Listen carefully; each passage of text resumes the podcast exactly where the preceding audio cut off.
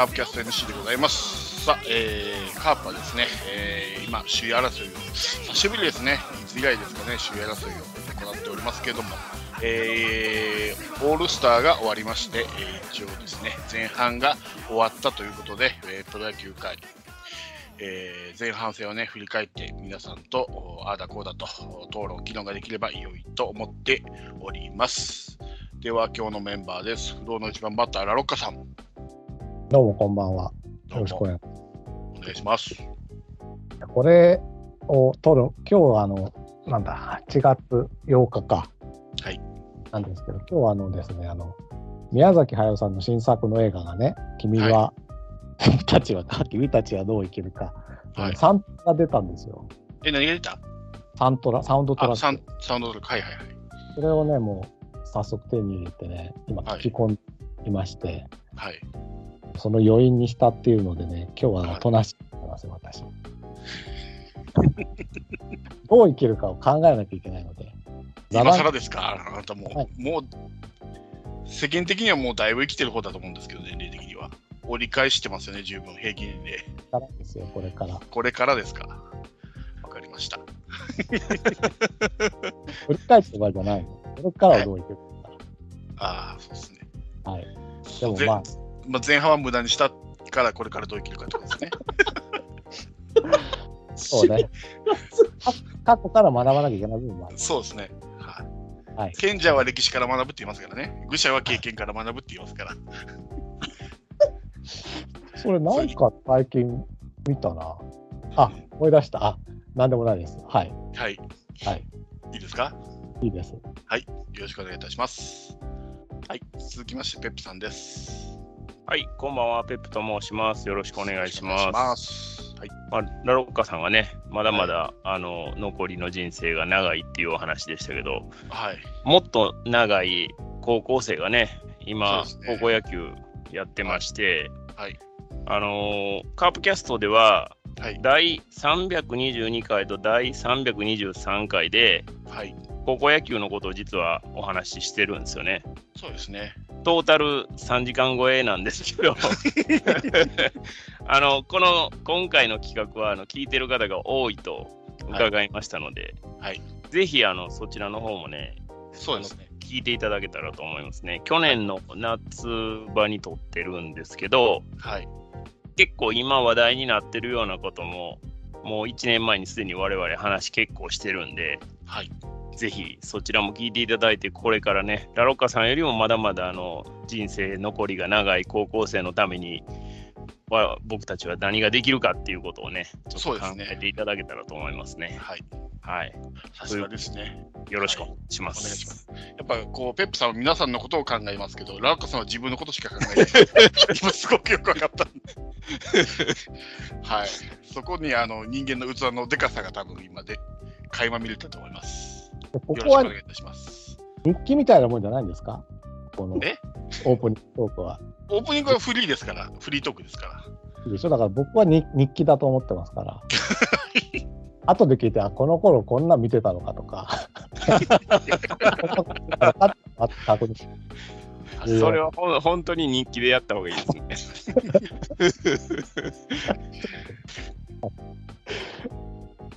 よろしくお願いします。よろしくお願いします。はい。続きまして、ホックストットさんです。はい。はいああ、ね。とりあえず酒でも飲まなきゃやってられないんでね。どうも皆さん、あボックストットでございます。はい。あーやっぱ、暑い時に飲むビールはうまいっすね。そうですね。本当にね。はいあー何なんですかね、本当にね。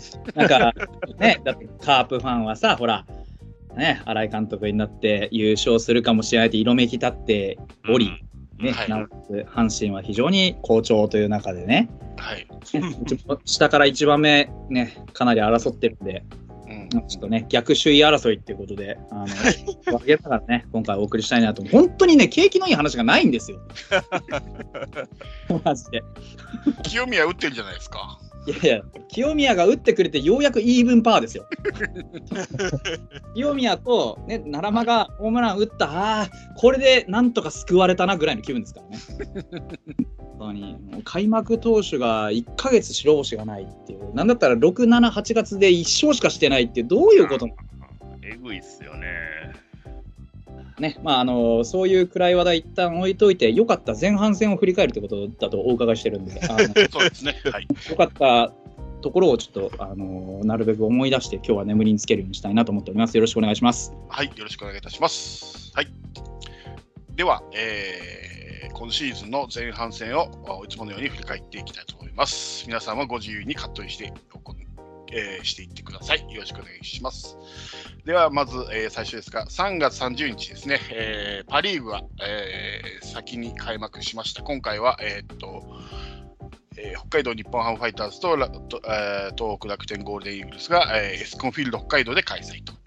で1試合のみ先行しての開幕戦は1952年、大阪タイガース対名古屋ドラゴンズ、各甲子園以来の71年ぶり。試合は3対1で楽天が勝利。伊藤幸也がシーズンおよび新球場第1号本塁打を記録と。全然明るい話題じゃない。いや、新球場オープンですから、明るいじゃないですか。あの新球場がね、相手のチームに打たれるっていうのは決まってるんですよ。そうそう、松田もそうですから。中日にやられてますから。本当に、まあ、伊藤幸也は本当に二度とエスコンの地を踏まないでほしい。そうです顔も見たくない。本当。なんかわかんないけど、ポカーンって打ってって、あだってその日楽天、初ヒットも初ホームランもあ初勝利も全部持ってったんですよね。うち多分、うんあのあの開幕カードで初物で得られたの初盗塁だけなんですよ、確か。なんだよ、それ。どうなってどうるどうなんですかね、やっぱ緊張して硬くなるんですかね、うちもそうだって負けたんですけど。まあ、それもあるでしょうね。あの言って、まだまだ若い、ね、本当にあの ひよっこの集まりなんで、ええ。それ考えたら、まあ、あのようやっとるって感じではあるんですけど、まあ、それにしたら、最初くらい、なんかこうね、初ヒットぐらいはいただきたかったですよね。そうですね。その後初ホームランどころか、初勝利までが長いですからね。困ったもんですよ、本当に。はい。ということで、パ・リーグは先に今年は開幕しました。はい。そして、1日遅れること3月31日、えーセ・リえーセ・リーグも開幕いたしました。で、えーオリックスのお茶野徳正が育成入団の新人としては史上初の開幕戦スタメン出場を記録。おー育成で入っていきなり開幕スタメンはいはいはい。と。確かに珍しい。ですね。うん。はい、で、えー同日ですが、広島東洋カープが東京ヤクルトスワローズ1回戦、えー0対4で敗れ、1994年以来29年ぶり6度目の開幕戦完封負け。おーはい。えーそうですね、まあ、ここからまあ、ちょっとしばらく価値が、えー遠ざかるんですけど、うちも同じく。うん。いやでもねのの上り調子になってきますからね。今、はい。ここ今ここに至っては。はい。なんでまあ開幕の頃はす暗く沈んでたかもしれませんけど ねはい今や本当に首位争いですから信じられないですけどね、いまだにね。はい。えーで、えー続きまして、えー中日ドラゴンズの勝野昭義が対、えー読売ジャイアンツ1回戦東京ドームで1球勝利を記録。おーはいはいはいはい開幕戦での達成はあー2019年の楽天ですかね、酒井智人以来、お NPB 史上2人目でセ・リーグでは初めて。うん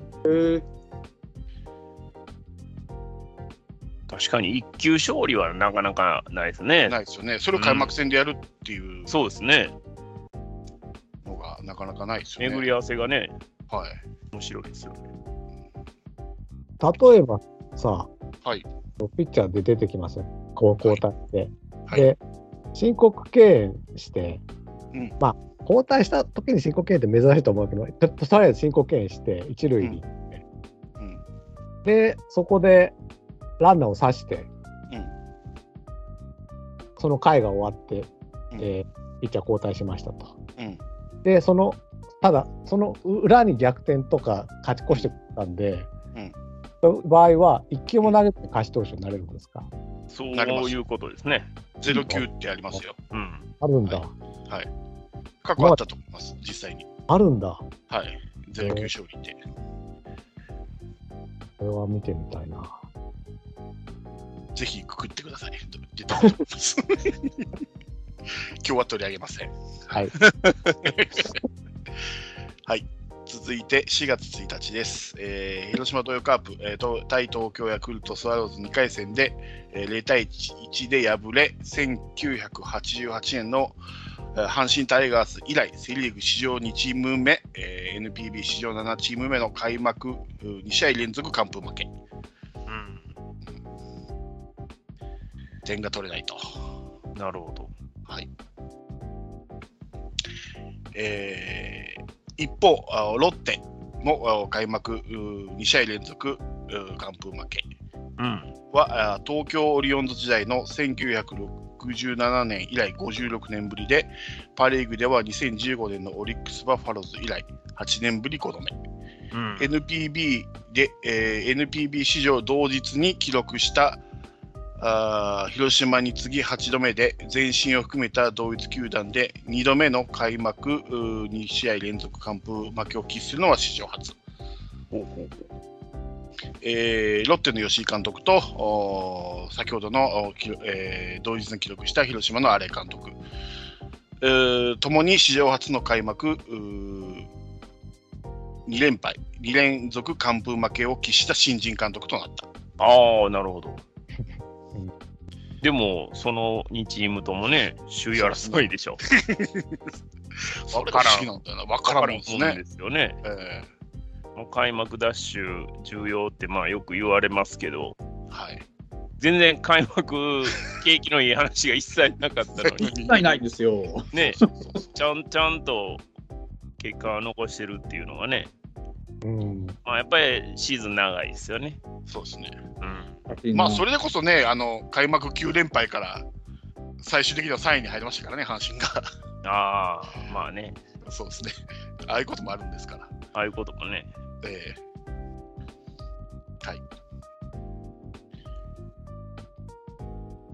では続きまして、4月2日ですね、はい広島東洋カープ対ヤクルトスワローズ3回戦で、えー2対3で敗れ、2004年以来19年ぶり開幕カード3連敗を記録。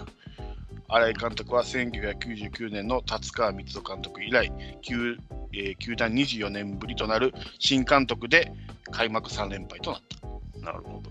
た。はい、抜け出せないですね、まだこの辺は。ただ、この時は僕相当批判してましたけど、はい今思うと、はいやっぱりあの、僕はその時は暴走にしか見えなかったんだけど、えとにかくアウトになろうがいっぱい走ってはいたんですよ、開幕戦からね。ーうんうんうんそれはね、でも笹岡さんと時も開幕戦はそうだったんだけど、だんだん失敗が失敗を重ねて、どんどん走らなくなって、去年は最低の盗塁数みたいになってたんだけど、うん。はいはい。うちはそこがうまい具合にこうだんだんこう回るようになってきたってところが大きな違いで、だからうん。まあ実は同じように笹岡時代と笹岡川田時代と新井、えー、メガネのおおじさんの名前は 藤井、藤井。メガネのおじさんって。新井新井藤井時代のこの開幕の走らせてたっていうのは大きな違いがあったんだなって今思うとねうんうん。なんかすごく実感したけどね同じ負けたけれども盗塁の失敗をマイナス査定にしなかったんですよ、今回は。ああそうだから失敗も山ほどしてるんですよ、カープ今。してるよね。うん盗塁数も多いけど、成功も多いんです。数打ってるから。うんうんうんっていうことだと思います。うんあだから3連敗したけど、今の土台はああ作ってたんだなっていう感じはうん。うんしますね、今から振り返ると。うんうん。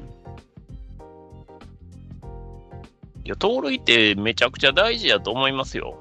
うん。あの、走れるのに走らない手はないと思うんで、塁を進めるゲームですからね。うん。とにかく前に進めないことには点が入らないんで、そう。それ察は、するんですよね、今年は特にね。うん。だから、それは本当、まあ、前向きな失敗っていう言い方をね、すると、あれですけど、はい。そういうのが査定に影響しないっていうのはめちゃくちゃやっぱり大きいんじゃないですか？大きいと思いますね。うん。絶対思い切っていけますからね。うん。それが結局結果に結びついてるんで、はい。それはいいと思いますよ。っていうか、本当、走れない人がランナーに出た時の、ね、ヒット出ても、サードから帰ってこられへんとかうん。いうことあるじゃないですか、二塁からで。はいはいはいはいはい。なかなかね、やっぱり厳しいですよね。そうなると、もう一本ヒット打たなあかんのかいっていう話になるんで、そうですね。連打はやっぱなかなか厳しいですからね、プロの、ねプロ同士の戦いなんで、はいはい。そういう意味では、やっぱり足は大事。効率よくやっぱり塁をこう先に進めていって、で、いかに本塁踏むかっていうゲーム。そうそうそうそうそう。そうなんですよね。フォアボールは4個連続で取らないと、あの1点にならないですけど、うねホームランは1点になりますしね。だからん。、そうですね。究極的に効率をやっぱり求めていくんであれば、まあ、全球ホームラン狙いってことではないですけど、まあそういうね、足絡めてこう少ないあ、いかに少ないアウトで次の塁を陥れていくかっていうゲームでもあるので、そうそうそうそう。だから足使えるのであれば、やっぱり使わないと損だと思いますし、逆にあの意味もないのに足使おうとするのもまた損なんで、大事ですよね。今年はパ・リーグもそうなのかな。結局、あんまり打率良くないですよね、全体的に。うんそうですだから、その例えばデビッドソンなんか、こう後半取っとこうって考えにならないですよ、あのファンもね。うんこんな2割打者だったら、もうあ偶然フォアボール出たら、もうダイソー出しちゃうみたいな気持ちになうんれる。うんうんなんかこう、スタメンと控えの人の、いい意味じゃないかもしれないけど、差がないんですよ。うん。はいみんなはいはい。出たところで1割9分とか2割だとかはい交代するだけみたいなことになるので、だからそこがまあ今年のカーブにとってはいい方に出てるかなって感じがしてるんうですけど、んうん取っとこうっていう気にならないんですよ、本当に、後後半まで。去年はひどかったからね、なんでダイソー出さないんだとかっていっぱいあったんで、うんそうなんですよね。で、あと、い今は三塁コーチャーやっていますけど、いその時開幕の前半は一塁コーチャーだった赤松コーチが結構、あのいろいろその選手、ランナーに出た選手によの性格によって、いろいろアドバイスを、こおうしたらいいんじゃないよっていう声かけをうん変え,、変えてたみたいなんですよ。おなるほどね。うんまあ彼もね、苦労人なんで、そうですね。頑張ってほしいですね。はい。心配ではあるんですけど、だって胃が半分ないのでね、で だからこんな暑い中、とても大変だな、うん結構激務だね、って思っていや、ほんとほんと。うん大丈夫です。げ元気ですよ、赤松さんは。大丈夫です。はい。そこだけ心配。あの、初期めちゃめちゃね、盗塁上手になったんですけど、うん赤松のおかげですからね。うん。うん。抜群にもう、盗塁成功率変わりましたもん、ああの、は。おあとはキャッチ。見てないの？我がチーム。夫では聞聞いてますよ。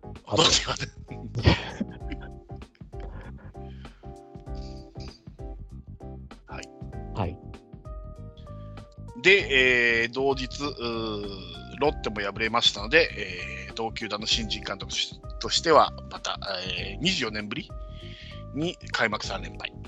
仲良くロッテとカープが新人監督として開幕3連敗です。なるほど。はい。で、えー4月4日、えー阪神タイガース対広島東洋カープ1回戦、マツダスタジアムで5対4で勝利し、阪神タイガースが勝利し、2008年以来15年ぶり開幕4連勝。うんうんうん。2008年以来。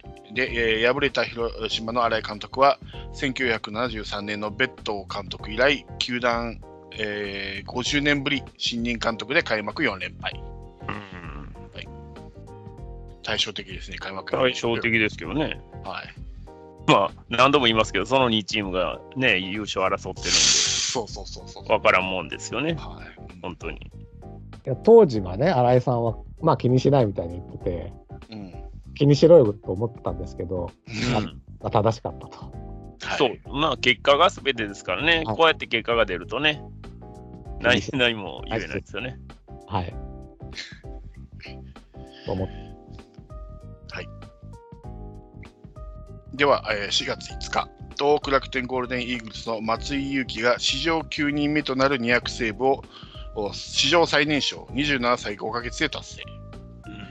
通算445試合目での達成は、えー高津慎吾、お今監督ですね、ヤクルトはいの446試合を抜き、史上4位。えー同試合で浅村があ史上76人目の通算300二塁打を、えー敗戦投手となった西武の隅田千尋があ1959年から60年の田中喜八郎、かっこ当時西鉄に並ぶ球団ワースト11連ワーストタイの11連敗をそれぞれ記録。めちゃくちゃ記録が マイナス面の記録がえらい目立ってますね、そうですね。シーズン序盤ね。はい。えーそんな、まあまあ、隅田もでもね、いいピッチャーやのになかなか勝ち星に恵まれなくてね、今年もどうなることかと思いましたけどね、そうですね。うん、うん。まあ、あるあるべき感じになってきててよかったですよね。去年なんかほんまなんでこんな負けんのっていうぐらい負けてましたからね、そうそうそうそう。全然そんな悪いピッチングしてるようには見えなかったですけど、プロ野球ニュース見てる限りですけどね。えなんで、ね、まあまあ、でも今年はね、それなりに勝ち星がついてて、まあ、チームはあんまりね、小成績がまあいろんな、いろんな問題があって、まあ、この後出てくるか分かりませんけど、あって、なかなかね、浮上できないですけど、ーはいはいはい。うん、でも、隅田自身はね、まあ、去年の悪夢を払拭できてるんじゃないですか。そうですね。ね、どんな気持ちなのかね、その11か年をまたいってことでしょ、11年そうですよ。シーズンまたいでますよ。うん。投げても何1年、1年以上なるよね、きっとね。1年以上勝ってないみたいなことですよね、きっとね。そういう。そうそうし試合に出てるにもかかわらずですよ。これは辛い。あのいや野村祐介の久々に勝ったじゃないんですよ、この間の。あとはわけが違いますからね。はい。だから普通はね、その成績が悪くてってなったら、まあ2軍に落ちるわけじゃないですか。そうですね。だから、そのずーっと勝てない選手、まあまあプロ入って全然勝てなくて終わる選手ももちろんいるわけなんですけど、投げ続けてるっていうことはちゃんと力があるっていうことなんで、そうそう。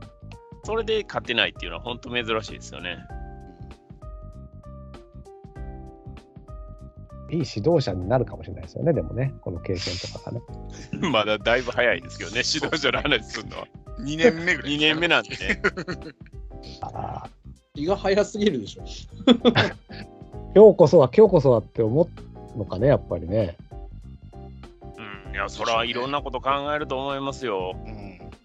ねえ、8, 結8局はぐらいか点取られるから負けるっていうことなんで、うん。自分がゼロに抑えてたらって、まあ普通に思うでしょう。確かにね。それはね、難しいんで、全然ゼロに抑えなくていいと思うんですけど、ただ、こんだけ負けると、やっぱりそういう気持ちにはなると思いますよ。うん。思います。で、悪循環になるっていうね、そうですね。うん点やりたくない、やりたくないってなって、もう際どいとこ、際どいとこって狙ってフォアボールとか、うんああ、余計余計に自分の首絞めるみたいな感じにはやっぱなるでしょうしね。う本当ある意味でやっぱり大胆さみたいな、まあもう、そんなもん知るかみたいな感じの 部分もやっぱりないと、うんなかなか思い切ったことってできないんじゃないですかね。そうですね。うん。まあ、いわゆるプロ向きっていうような性格の人っていうのはいると思うんで。はい。あと、あれですね、ちょっと話は変わるんですけど、この西武とか中日とか、監督が PL 出身のとこは苦労してますね。確かにやっぱ。なんかあるんですかね、こう、言われてみれば PL 流のしごき方じゃないですけど。うん。松井和夫監督はどうなんかな、そこまでなんか厳しく指導してるような感じはあんまりしないですよね、外から見てる限りは。わかんないですよ。えあの、ベンチの雰囲気的にですよ。えはいはいはい。そこまでね、まあ、負けが込んでるから気が険しい表情はしてますけど、うん立浪監督みたいにね、強肩振るってるようには見えないですけどね。そうですね。やっぱりまあ、ライオンズの場合は、やっぱ単純にやっぱり4番が抜けたっていうのは、めちゃくちゃ大きいと思いますけどうね。んうんぱりうんなくなりましたけど。ねえちょっとね、もう完全に予想外の出来事やったんでね。ね こんなことで、ね、こんなことで中心選手がいなくなるなんて思ってないですもんね。これはもう、同情の余地というか、同情の余地しかないというか。えねこれ、まだはっきりと決まってないんですよね、どうなるか。え、あ決まってないです。今のところ、うやむやな感じ。うん、だから、決まってないっていうことは残したいっていうことですよね。そうですよね。球団としてはやっぱりななんとか残したい。世間の本当納得と株主の納得さえ得られれば、なんとか残したいっていうことですよね。なあ、ほとぼり冷めるの待ってるのかな、今。まあまあ、そういうことでしょうね。うんだってね、今までこういう件で不祥事っていうような報道のされ方をして、もっとね、別にこんな刑事事件にまで発達は発展しない選手も簡単に首切られたりしてたわけじゃないですか。はい。やっぱりそういう選手は 正直いらんって思われたっていうことですよね、その時点でね。はい。でもまあ彼の場合はやっぱり残したいっていう球団のやっぱり意向がめちゃくちゃやっぱりこの時点に感じますよね。普通であればもうとっくにクビでしょ。そうですよね。うん、と思いますよ。それがここまで残ってるんやから、それはもう何が何でも残したいっていうことですよね。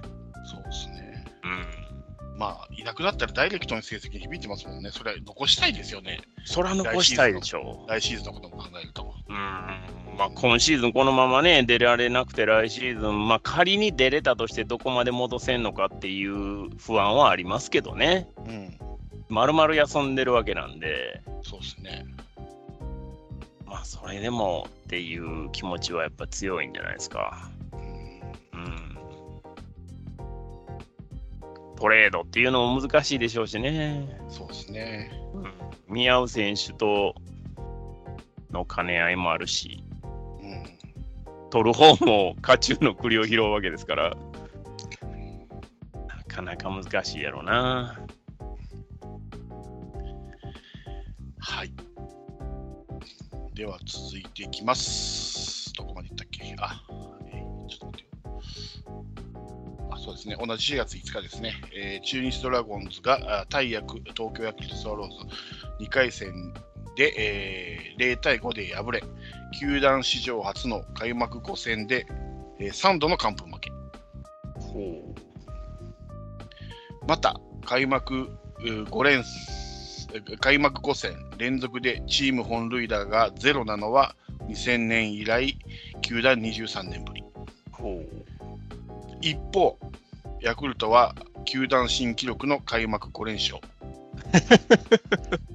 えー1943年の名古屋軍と並び80年ぶりに開幕5戦を4度目の完封勝利。ほ並びに開幕5試合で2失点のみは NPB タイ記録を達成。ほ輝いてますね、ヤクルトこの頃は。うねえ序盤、うん、めちゃくちゃピッチャー良かった。ああ、そうそう、めっちゃくちゃ良かったですよね。思いました。うん、恐ろしく、なんか他の球団より1点か2点防御率低いみたいな感じ。そうそうそうそうそうそうそう。もう、れ軒並み0点台でしたもんね、防御率ね。そうなんですよ。だって開幕5試合で2失点ですよ。5試合やって2失点しかしないんですよ。うん。えぐいっすよね、考えてえぐいえぐいね。うんまあ、それこそ、そこがピークだったのかっていう話になってくるんですよね、これね、時間が経ってくる。早いな。4月も前半ですからね。ねえ。いや、でもあの頃は本当、なんか、勝てそうな気が全くしなかったですよね。そうですね。3連覇今年は阪神とヤクルトの年かなって思いましたからね、この時いやーちょっとね、強すぎましたよね。はい。で、えー続きまして4月6日です。えー広島東洋カープが対阪神タイガース2回戦マツダスタジアムで3対0で、えー、コールコールドで勝利し、今季初勝利並び新井貴弘監督初勝利を挙げるとともに、マツダスタジアム通算500勝を達成。おお。予約化しましたよ、ララしかも雨天コールドで。そうでしたね。で笹岡さんのね、うん置き見えをしっかりと新井監督がはい。500勝でしたっけ？なんだ何百勝、マツダスタジアムの通算500勝ですね。そういういやー、そんなんでしか勝てないのかって、この時は思ってましたけどね。うん、雨に助けられたっていう。2回ぐらいあるんだよね。こっからもう1回ぐらいあるんですよ、確かね。あるあるある、確か。そろそろだから、雨に助けてくんねえかな。もう1回か2回ぐらいは。特に阪神。ね阪神でこれ阪神でこれからドームなんですよ。そうだ。松田に来た時。あ、松田来た時ね。はい1点勝ってたりするんだだって、5回ぐらいまでさ、大阪神で。そうですね。そっから負けちゃうのからさ。ねあれ、リードしてたらさ、早く雨天コールド、コールドと思うけど、な、なるって思いま負すよね。けてたらまだやれ、まだやれってなるよね。いやなるなるなる。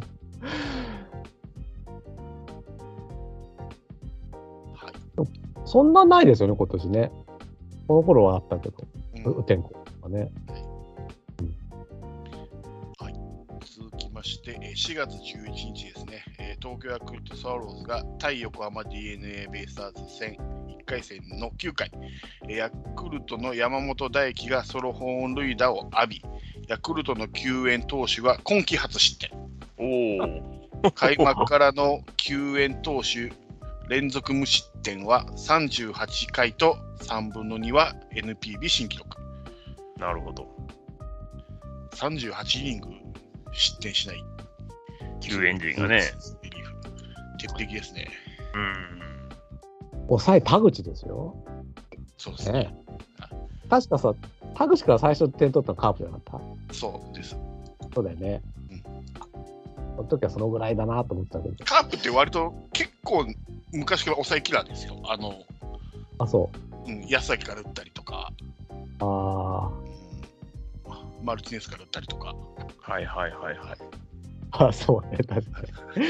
うん割と抑えキラーのところがあるんで。はい。中川からも打つしね。最近中川からも打つし、大勢からも打ちますし。打ってますね、タイプね。あとは岩崎か。うんね。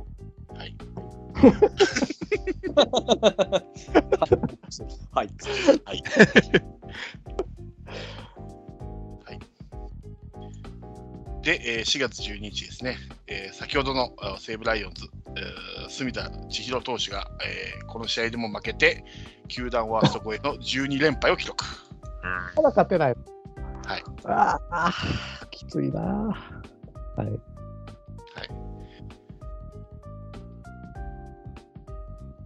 もちろん勝った時言ってくれますよね。いや、多分乗ってないんじゃないですかね、これ。そうなん？乗ってないの？勝った時それは、それはかわいそうやと。しばらく出なかったら、じゃあ12で止まったってことですね。そういう、そういうことですね。また出てきたら13だ。13、13連敗出てくるかもわかんないです。なわかりました。えー続きまして、えー4月の16日、えー阪神タイガースが対横浜 d n a ベイスターズ5回戦、えー横浜スタジアムで敗戦、この敗戦により横浜スタジアムでは10連敗となり、うん。1999年8月18日から2000年、えー5月19日にかけて記録した、えー球団ワースト記録になりました。うん。ハマスタで勝てない阪神。ねはい。ああ、巡り合わせですよね。そうですね。うん。それまで別に横浜球場得意にしてましたからね、逆に。そうですよね。そうそう今そう言ってましたもんね、得意の。そうなんですよ。だからまあ本当に巡り合わせやし、まあ岡田監督に言わせれば去年の話は知らんっていうことになるんで、確かに。まあそりゃそうやなっていう感じになる分、ね自分の預かり知ら知らないところ知らん、知らんっていうね。そりゃそうやなってなりますからね。いいな、そういうとこ好きだわ。いやいやいや、本当にね知。らん。まあ、そうやってね、考えたら、でも、あの、試合後のこうインタビューが面白い監督って最近いなかったんやなって、改めて思いますよね。うん。なんか、うん真面目にやっぱり喋る人が多くて、うん。こう、ユーモアなり、なんなり、まあ、ぼやきもそうでしょうけど、そういうのも含めて、あんまりそういうの言う言って、こう、新マスコミ通じて選手に発奮させるとかっていうのがあんまりなかったんで、そうですね。面白いし、やっぱ新鮮、改めて新鮮やなと思ってますけどね。そうですね。うん。なんかね、まあ、いい、いいんじゃないですか。その、ノムさんにやっぱり、ノムさんの下でやってたことも、すごく生きてるのかなっていう気がします。ああ、そうですね。ノムさんがそんな感じだったんですよね。そうそうそう。だから、まあ、ね、馬馬は合わなかったかもしれないけれども、やっぱり方法論はしっかり学んでるんじゃないのかなと思ってますけどね。コメントがやっぱり楽しいですよ。まあ、勝っても負けても。そうですね。うん。それは結構、でもプロって僕はすごいそれ大事やなと思ってるんで、ええあの先週もそうなんですけどね、まあ前もカープキャストを出させてもらった時に言ったような気もしますけど、うん。選手もヒーローインタビューで何喋るかっていうのはちょっと考えて喋ってほしいですし、そうですね。うん、アホな一つ覚えみたいにね、こうアホなインタビュアーに促されるまま最高ですっていうのをやめる、本当に思ってますからね。耳が痛いな、うちもいいな。いやいやいや、でも全チームいますからね、ええ最高ですっていうやつ。最初から最後まで最高ですって言ったやついたな。今、あ今、いメジャーリーグにいますけど。ます、います。本当にね。はいまあ、どっちもがやっぱりちゃんと学あの考えて言わないとね。うん。インタビュアーはそれを言わさないように聞いてほしいし、そうですね。そうそう。言わせようというインタビュアーにはそれを言わせないような返事をしてほしいですけどね。そうですね。うん。わかります。もう言わせようとしてるな、こいつっていうのは見てるでしょわかりますからね。えほんとね、もう、脳みそあんのかこいつってやっぱ思いますからね。えいや、それを言わないと結構長いインタビューしてる時ありますからね。いや、もういいだろうっていう、まだ聞くんかっていう、さっきと同じようなこと聞いてみたり、これなんか引き出そうとしてるなってすぐわかるんですよね。そうそう。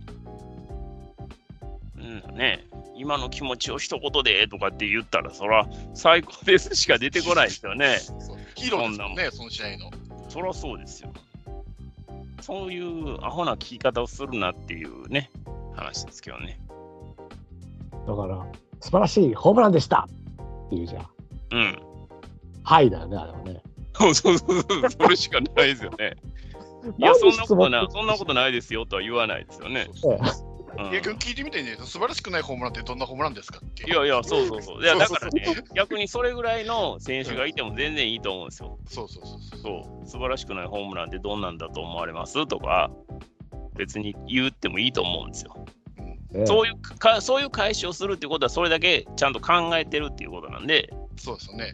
野球考えるスポーツですからね、まあ、もうもちろん他のスポーツもそうですけど、はい、特に考える余地の非常に多いスポーツなんで、はい。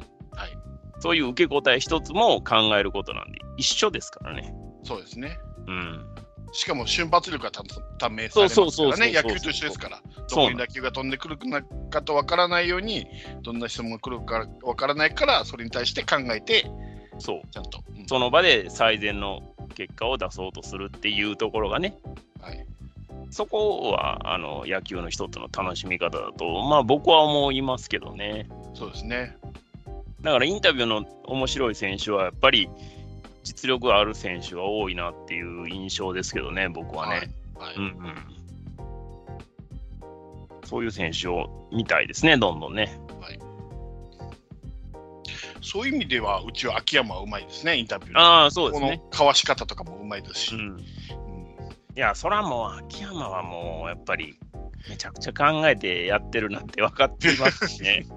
まあ、あと、離れもしてますよね。何回もヒーロー、あもちろんからか数えたら、すっごい回数やってるだろうから。うん。でも、回数重ねても同じことを繰り返してる人も多いわけじゃないですか。そうですね。そうそう。やっぱ回数重ねる中で、どう言えばいいのかとか、どう言えば、こうファンに響くのかうんっていうのをね、常にやっぱ考えてるなっていうのは見てて思いますけどね。まあ何より、まあ面白いですよ、やっぱ話が。考はい、えてる選手は。そうです。秋山もそうですけど。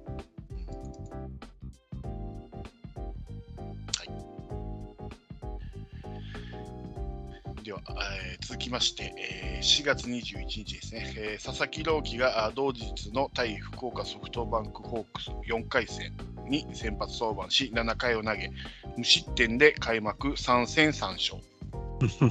シーズン初登板からすべて無失点での 3, 勝あ3戦3勝は2007年に、えー読売ジャイアンツの高橋久典が記録して以来。おお。その前は久典やったんや。うん、3戦3勝する人もいれば、12連敗する人もいると。そうそうそう、そうですよね。うんまあ、ねえ。まあ、佐々木朗希は、うんそら、別格っちゃ別格なんでしょうけど、うんまあ、本当でもね、巡り合わせですよね。隅田そこまで悪いピッチャーじゃないですからそうなんですよね。本当に巡り合わせですよね。うんなぜかこう、援護のないピッチャーって、やっぱどのチームにもいるじゃないですか。います、います。ねえ。はい。あれはほんまなんなんやろなって思いますけどね。巡り合わせやって、まあ僕らは簡単に言うんですけど、まあそら、なかなか割り切れるもんじゃないやろなとは思いますけそうどなんですよね。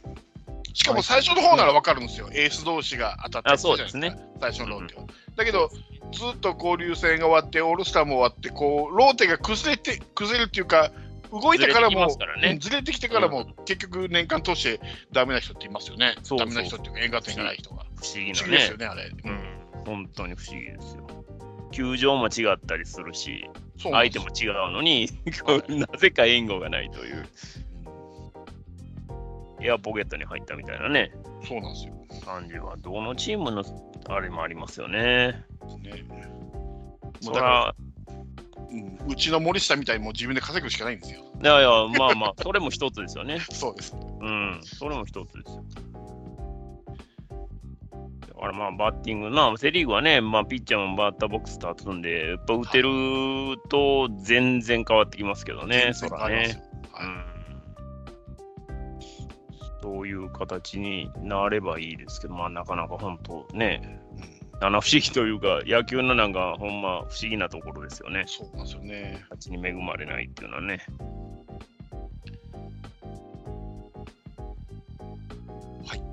では続きまして、4月22日、えー阪神タイガースの村上正輝が対中日ドラゴンズ2回戦で NPB 史上初無無四死球2桁奪三振の完封でプロ初勝利を記録。うん、うん、素晴らしい。素晴らしいですね。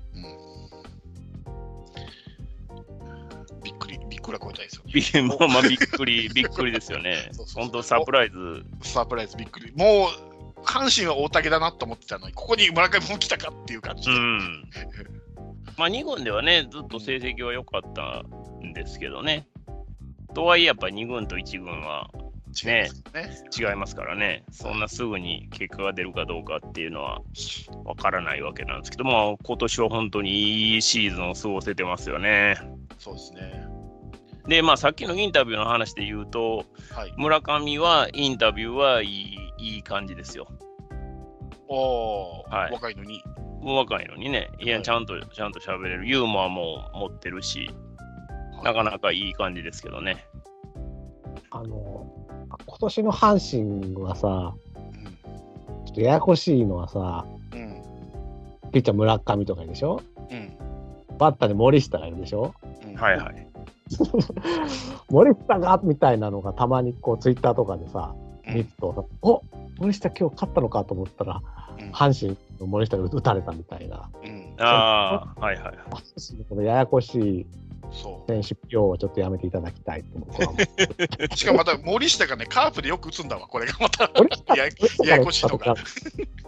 そうなんだよ。そう。そうなんですよ。だから、カープ戦で森下を出さないでくれって。だから だから俺も再三この足になると言うけども、森下取っとけって俺が言ったのにドラフトの時に。中村ばっかり集めてないで森下集めればよかったんだよね。そうなんです。ねなんですわ。はい。で、えー4月27日、えー広島トヨカープの菊池宏介は通算1500安打を記録。史上132人目と。はい。意外と打ってないようで打ってる菊池宏介ですね。1500。2000 2000本いけそうですか？いけそうじゃないですかね。今のペースだったら。今いくつですか？今 ?35 35? か。はい。でもあと5年をやらないと無理ですか？あ、5年もいらんか。4年、4年ぐらい？フルで出たとして4年ぐらい。まあでも今もフルでは出てませんもんね。そうですね。となると、まあ多めに考えて5年、うん。40までなんとかっていう感じですか。そうですね。うん。結構、結構ギリかな。結構きりですね。ねえ。なんとか言ってほしいですけどね。そうそうそうそうそう。で、その前に秋山が行って、その間に、その後に菊池が行ってくれれば。そうそうですね。そうそうん。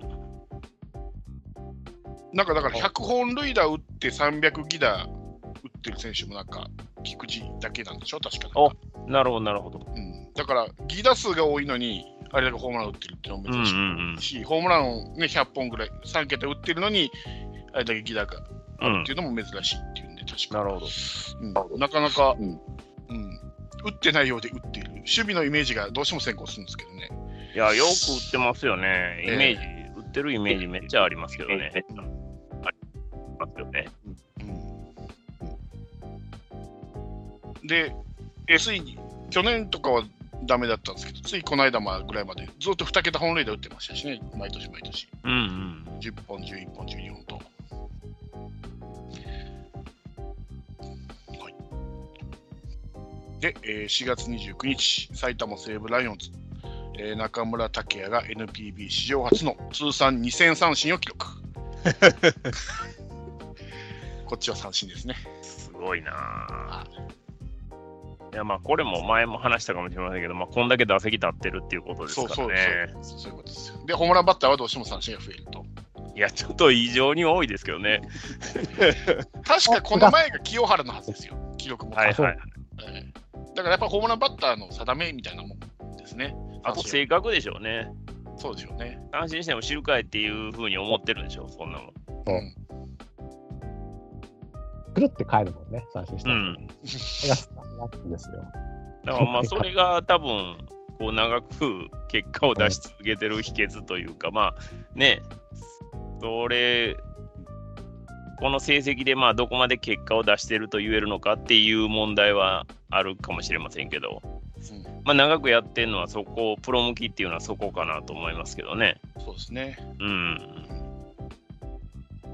切り替えのやっぱり早い選手は長くやれるんじゃないですかね。はいはいはい。一喜一憂しないっていうね。あ、もうしゃあないっていう。次 確かに。うん。まだ西武はいい方なんですよ。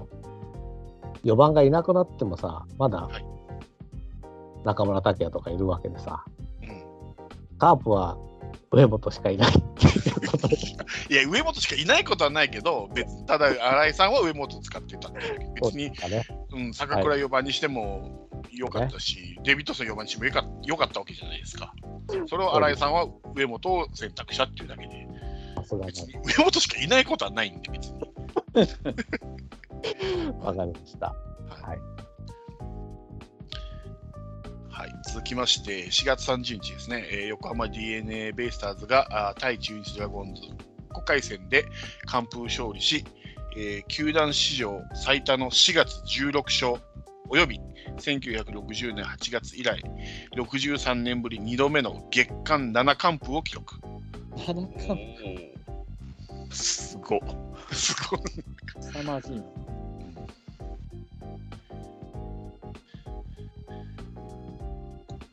7完封はえぐいですえぐいねで。すね。ねえ。なんかでも DNA って守備悪いんだよね。かわいそう。だからピッチャーはかわいそうだなって思うことが多いんですけどね。うんでも、その、7完封とかしてたんですね。う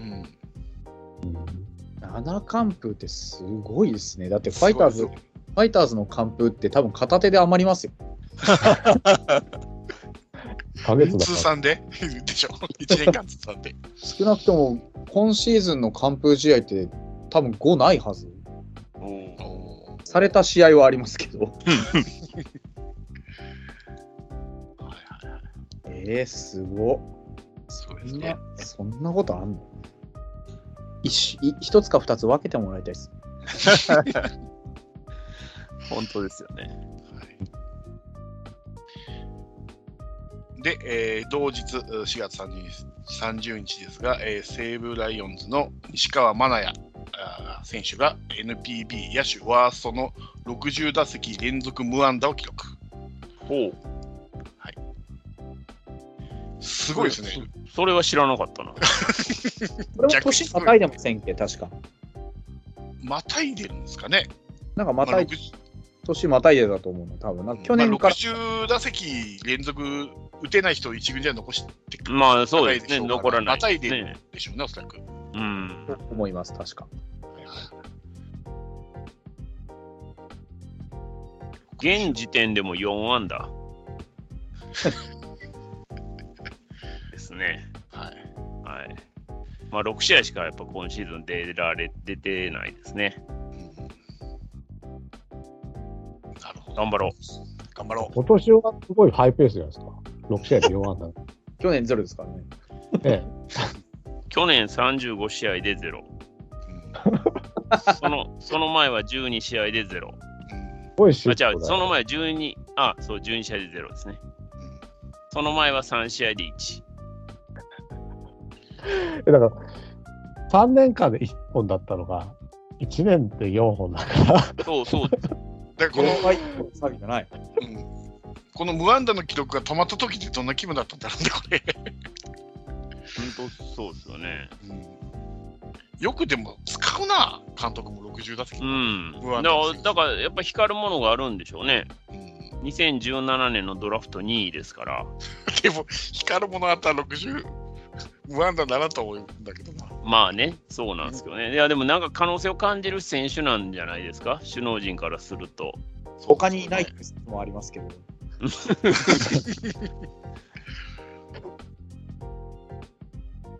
まあ、今はね、揃ってきてるから、出番がないのかもしれませんけどね。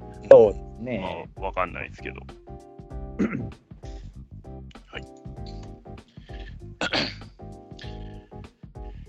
えーっと、5月3日です。はい、5月入りました。オリックス・バファローズが対福岡ソフトバンクホークス5回戦、えー福岡ペイペイドームで2004年の7月う24日に、えー大阪近鉄バファローズがあ対西武ライオンズ戦で記録して以来19年ぶりの先発出場選手全員複数安打を記録。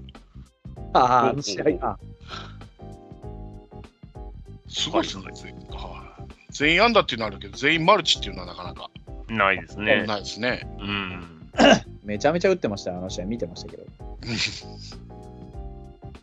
最低でもだから18安打はあったってことですもんね。そう、そういうことになりますね。うんそういうことになるな。そうですね。ちなみに多分、あの最終的に22安打だったと思います。おお。22安打9得点で、相手のソフトバンクは11安打4得点っていう。むちゃくちゃヒットが出てるんですね、両方で。はい。で、えーさらにこの日、えー阪神タイガースと読売ジャイアンツの2チームが6点差以上を逆転勝利。1日に2チームが6点差以上を逆転勝利するのは、え2リーグ制以降では初めて。へえ。8対7のルーズベルトゲームが2試合できたやつですね。え甲子園はサヨナラ勝ちだったやつですね。ああ、はいはいはいはいはいはい。えー東京東京ドームは8回の裏にあのブリンソンがその日2本目のスリーランをぶち込んで5打点挙げた。ああ、ああ、ありましたね。だからほぼブリンソンで勝ってるっていう。うんうんちなみにそのや巨人対ヤクルトは16安打 7, 7得点のヤクルトと11安打8得点の巨人で、こっちもランナー戦でしたね。で、あの阪神、中日は13安打7得点の中日と15安打8得点のお阪神という、試合が行われておりましたという。なるほど。あのまあ、本当にどうでもいい補足情報ですけど、うちは11安打1得点で負けてます。1安打1得点厳しいですね。厳しいですね。うん。うんめちゃめちゃ効率よく相手に8安打で3得点取られている。ああ。なんだこれは。残塁の山ってやつですね、いわゆる。そうですね。はい。まあ、残塁の、そう、残塁の山っていうか、もう、あの、とにかく、あの、チャンス作ったぞーよし、帰るかっていう。待って待って、まだホーム踏んでないからっていう。はい。で、えー5月 5, 5日ですがあー、千葉ロッテマリーンズ対、えー福岡ソフトバンクホークス7回戦で、えーソフトバンクが球団最多記録の1試合19三振を記録。同試合では延長12回を両軍で合計36三振を記録し、えー延長戦を含めた三振数では、えー1993年のお7月6日のお中日ドラゴンズ、ヤクルトスワローズ戦以来30年ぶりの NPB タイ記録となった。両チームを合わせて36三振ですね。すごいな。うんあのーまあ、ロッテの先発は言うまでもなく佐々木朗希なんですよ。はいはいはい。12三振。はい。で、まあ、あとは出てきたピッチャーがほとんどあの三振取ってるってやつですね。で、ソフトバンクの方は石川修太が8三振。で、あと、オスナがあのあはは3者連続三振、ドンとか、そんなるほどな感じで、まあ、とにかく三振の多い試合でしたね。三振多すぎて、あの12回までであのノースコアなんですけど、はいはいはいはい。はあ、なるほど。はい。では、続きまして、えー、っと、どういったったかな。はい。5月9日ですね、阪神タイガース村上頌樹が今季初失うんうん開幕31イニングからの連続無失点は、えー1963年の中井悦夫以来な、えー以来となるセントラルリーグ最多タイ記録。うん。中井悦夫っていうのがピンとこないですけど。この中井悦夫さんも阪神です。ああ、そうですか。はい。へえ。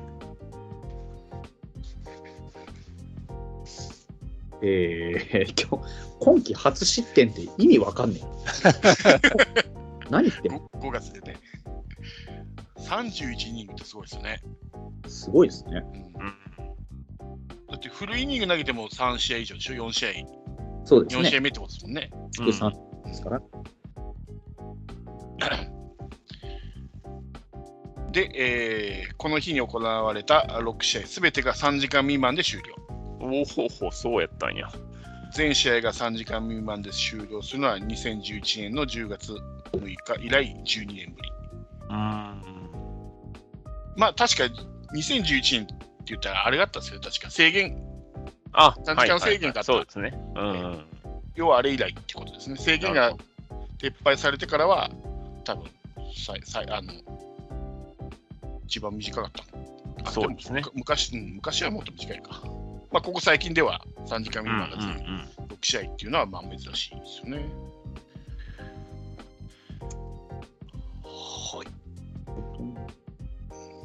い。で、えー5月10日です。東京ヤクルトスワローズの石川雅規があー対阪神えータイガース戦8回戦で勝利投手となり NPB タイ記録となる1年目から22年連続勝利を記録。うん。素晴らし素晴らしいですね。息の長い選手ですね。い。いやーあとはなんとか200勝到達そうですね。そうですねそこですよね。今シーズンまだ2勝ですか。うん。まあ正直厳しいかなっていう感じしますけどね。うん。通算で今、185ですか。厳しいな、あと15勝か。15はなかなか厳しいですよね。5勝ずつ上げたとしても3年かかるから、もう今シーズンあと3勝か4勝ぐらいちょっとしておきたいけど、みたいな感じだけど、まあ難しいだろうな。長いと思ってないもん、ね。最近は。そうですね。うんうんなかなか厳しいですね。結構前に150勝記念の下敷きみたいなのももらったんだけどな。神宮で。まだそっから30なんだね。結構、もう5、6年前じゃなかったかな。実像21年ってやば。うん。2002一番古い曲2002年だもんな。2002年 すごい。まあ、ちなみに今日先発でしたけどね、石川は。おお、そうでしたか。えー勝ちはついてないです。残念でした。いや、難しいですよね。勝ちつくまで投げるのも結構大変やし、うんねえ、今の現状のヤクルトの、ね、成績も考えるとなかなか5回までで、ね、リードしてバトンを渡してあげるっていうことがなかなか難しいですもんね。なんとかね、いければいいですけど、まあまあ正直厳しいかなという気は否めないそうでですすね。ね。はい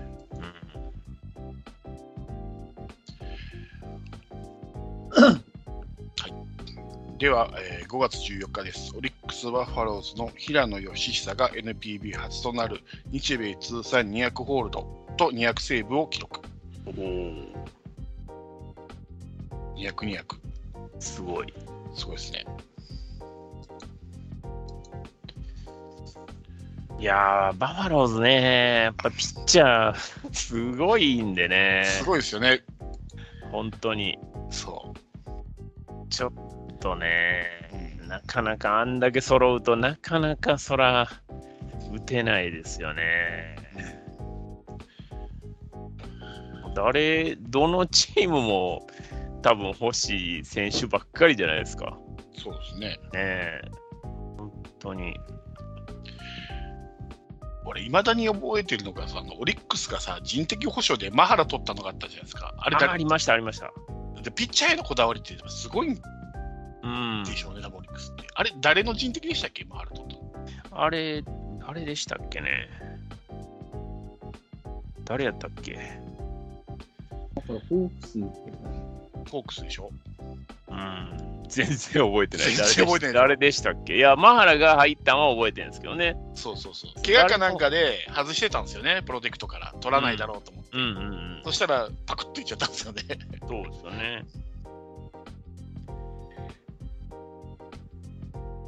まあでも、えー全然覚えてない。ね覚えてないですよね。さあ、今、フォックスさんが調べてくれてると思うんですが。ああよくわかりました。今調べてますけど、どこで？あ、寺原隼人ですね。ああ、はいはいはいはいはい、なるほど。寺原とマハラってもう、トレードみたいなもんじゃないですか。そうですん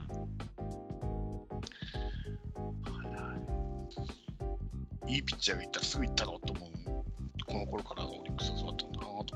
そうですね。うんまあでも、やっぱり球場広いからっていうのはあるんじゃないですかね。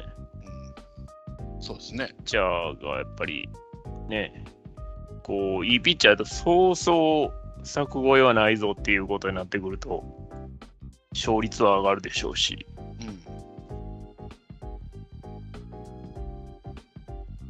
うん、いや、でも本当に今のバファローズのちょっとピッチャー陣はちょっと恐ろしいんで恐ろしいですね。ね。本当に恐ろしいんで、次々出てきますもんね。うんうん、ちょっと困っちゃいますよね。そうそうそう。誰かが抜けて出てきたとかじゃないですからね。抜けてないのに出てきてますからね。抜けてないですからね。そうそうそうそうそう。それがすごいなと思いまして。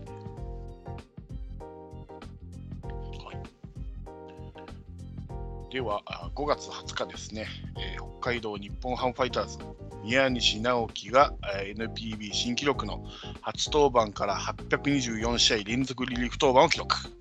ああ、そうですね。そんなこともありましたね。すごいですね、824試合連続リリーフ登板。もう、だから、替えが効かないですからね。だから初登板からっていうことは、先発やってないってことですね。やってないってことです。うん一度もやってません。もう、あの、生粋のリリーフですね。本当に。そうですねうんもう、ただただ、鉄腕ですよ。鉄腕ですね、本当。本当に。タフですしね。あの、最近、ここ数年、ちょっとやっぱり、あの、もう夜年並みなのか何なのか分かんないですけどね、あの、シーズン中に必ず1回ちょっとこう、落ちるシーンが見受けられて、まあ、苦しんでるなっていうの、今も2軍で調整してますけども、やっぱりこうね、ベテランになるにつれて調整って難しくなる、特にリリーバーならなおさらですよね。そうですね。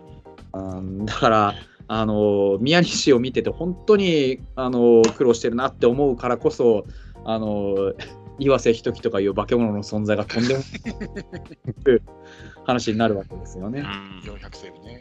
あれ、ちょっとやっぱ、あの人は異常ですね。以上ですね。うんリリーバーとしてっていうか、もう、あの残した数字見たら、本当、化け物ですもんね。うん。なんで、宮西を見れば見るほど、岩瀬さんがものすごく よく見えるっていう謎のが起きるんですけど、本当に。まあでも、宮西もね、そこを目指して、あの宮西自身もそれを気にしてね、あのまあ、追いつけ、追い越せでやってますから、うん。ぜひあの肩並べるぐらいの、まあ、まだまだだと自分で彼自身も言ってるんで、ね、うん肩な並べてほしいなと思ってるんですけど、そうですね。はい、それぐらいのピッチャーがやっぱり野球ファンとしても見たいですね。そうですうね。ん。コースは、なんと、も、お抑えだったわけでしょ？だから、ある程度、まあ、毎日準備するにしても、投げる場所はなんとなく決まってるけど、この、そうですね。言ってるのってやっぱもっときついんじゃないかなって気はしますけどね。その、まあそうですね9回決まってないっていうこと決まってないですよね。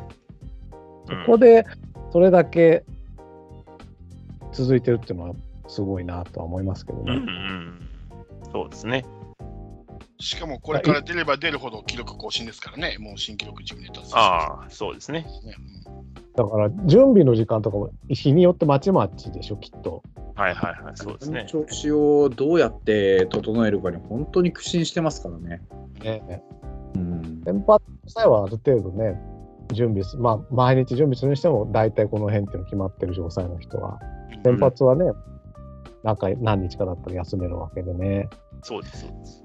うあそこは、うん、その、一毎日違うじ状況でいながら投げ続けるっていうのは、やっぱね、ちょっと信じが、僕は信じ結構宮西信じがたいなって思ってそうそうそうそう。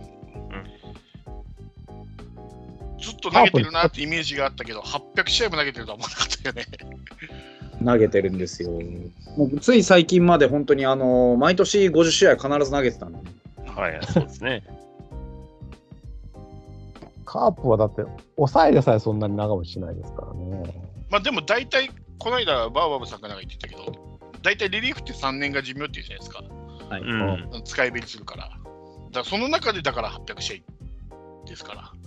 そうなんですよね。だからタフ、タフだってう。いうのもありますし、まあ、タフっていうのは精神的にも肉体的にもタフっていうことですよねそうで。すね。無事これ名馬とはよく言ったもんで、本当にあの大きな怪我なく、うんそうですね。なね、現役じの時間を過ごせてるっていうこと自体がやっぱり自己管理の賜物ですよね。そうですね。うん、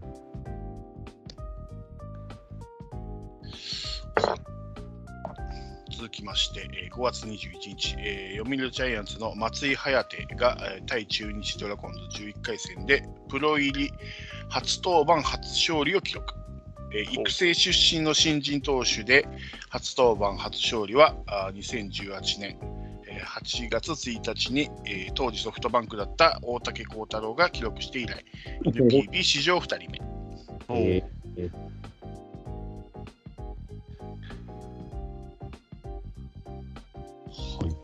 結局、今は3登板、はい。1勝1敗。はい。今は上にいないのかな？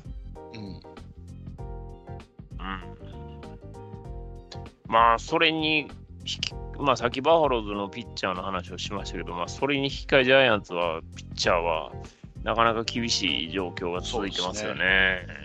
うん。桑田さんじゃダメか。まあ、やるのは選手なんでね。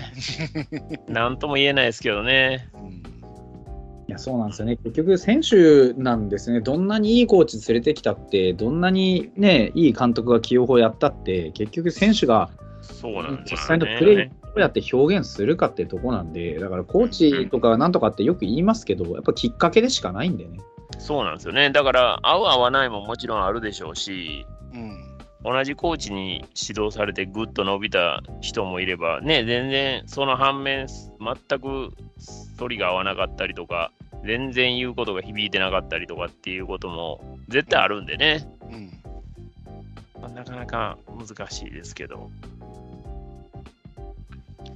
まあね、どうなんでしょうね。でもね、まあ、解説とかを聞いてる限りでは、やっぱりこう 理理論とかそういうのはね、我々、こう素人ではなかなか及びもつかないことまでお話ししてくれるんで、すごく期待はしちゃいますけどね。うん。で満を持して、ね、ジャイアンツのコーチに戻ったわけなんで、期待しましたけど、まあ、まあ、今はね、ベンチにもいないっていう状況ですから、うん。うん、厳しいのかな、どうなのかなっていう感じはしますよね。コーチタイプじゃないのかもしれませんしね、わかんないですけど。あの、今年の、まあ、新井さんになって、皆さんも多分気づかれてると思うんですけども、結構新井監督の周りにコーチギュッと固まってるんですよ。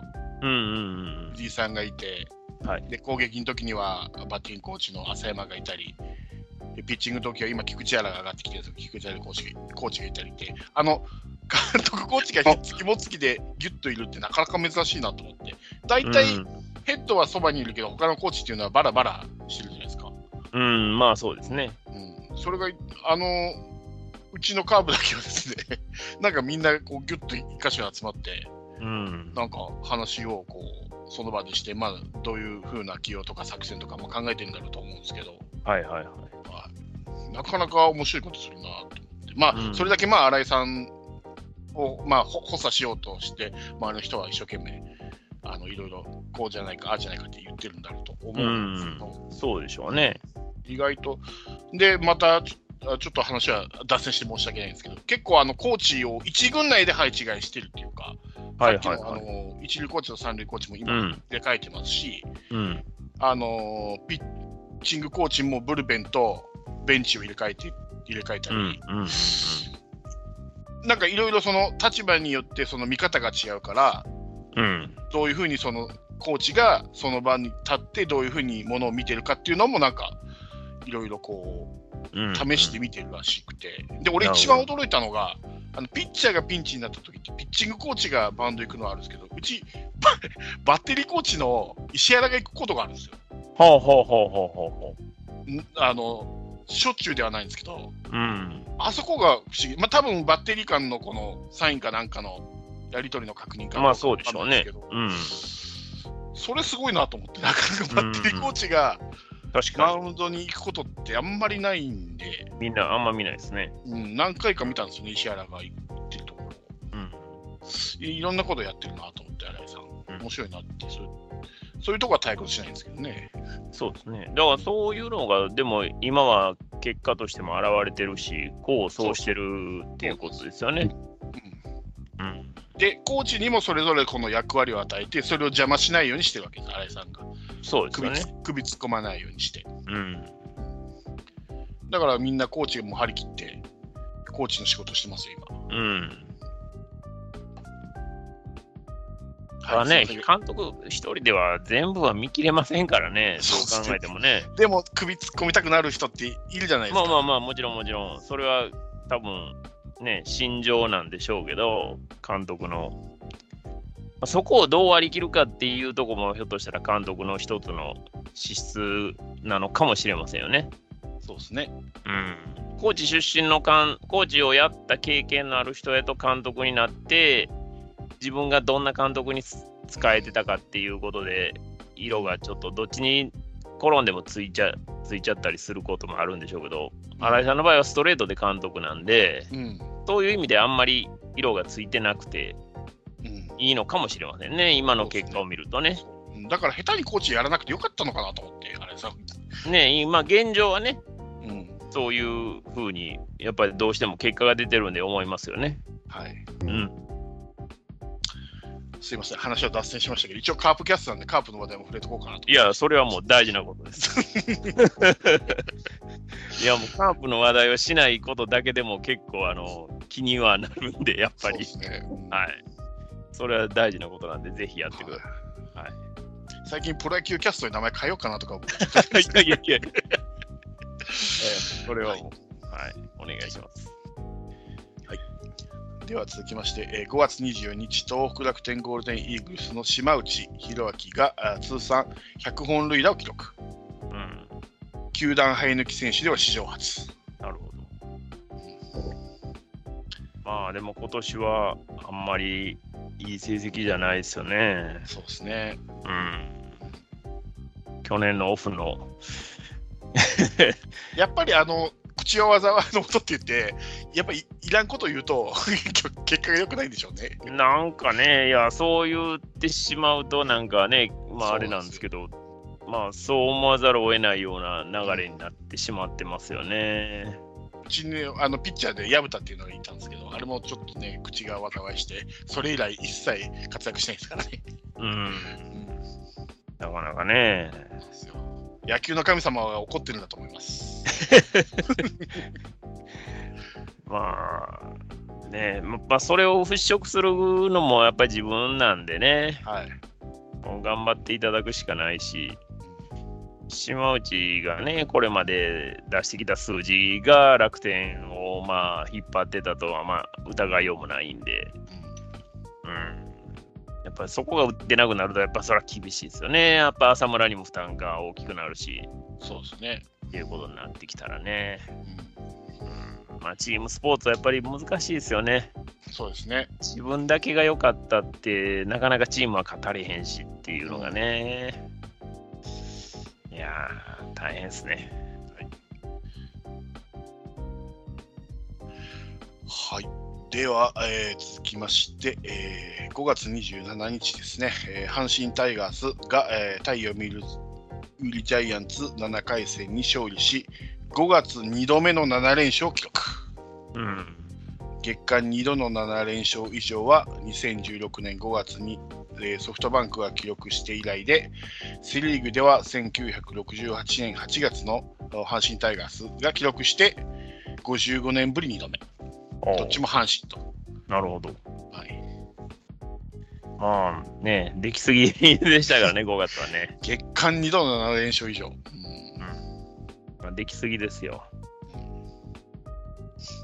まあ、それのね、部分のやっぱり貯金が、まあ、この後ね、ちょっと崩れた時に、まあ、ものを言ったっていうところがあるんで、それは大きかった、大きまあ、現状ね、現状大きかったと思いますね。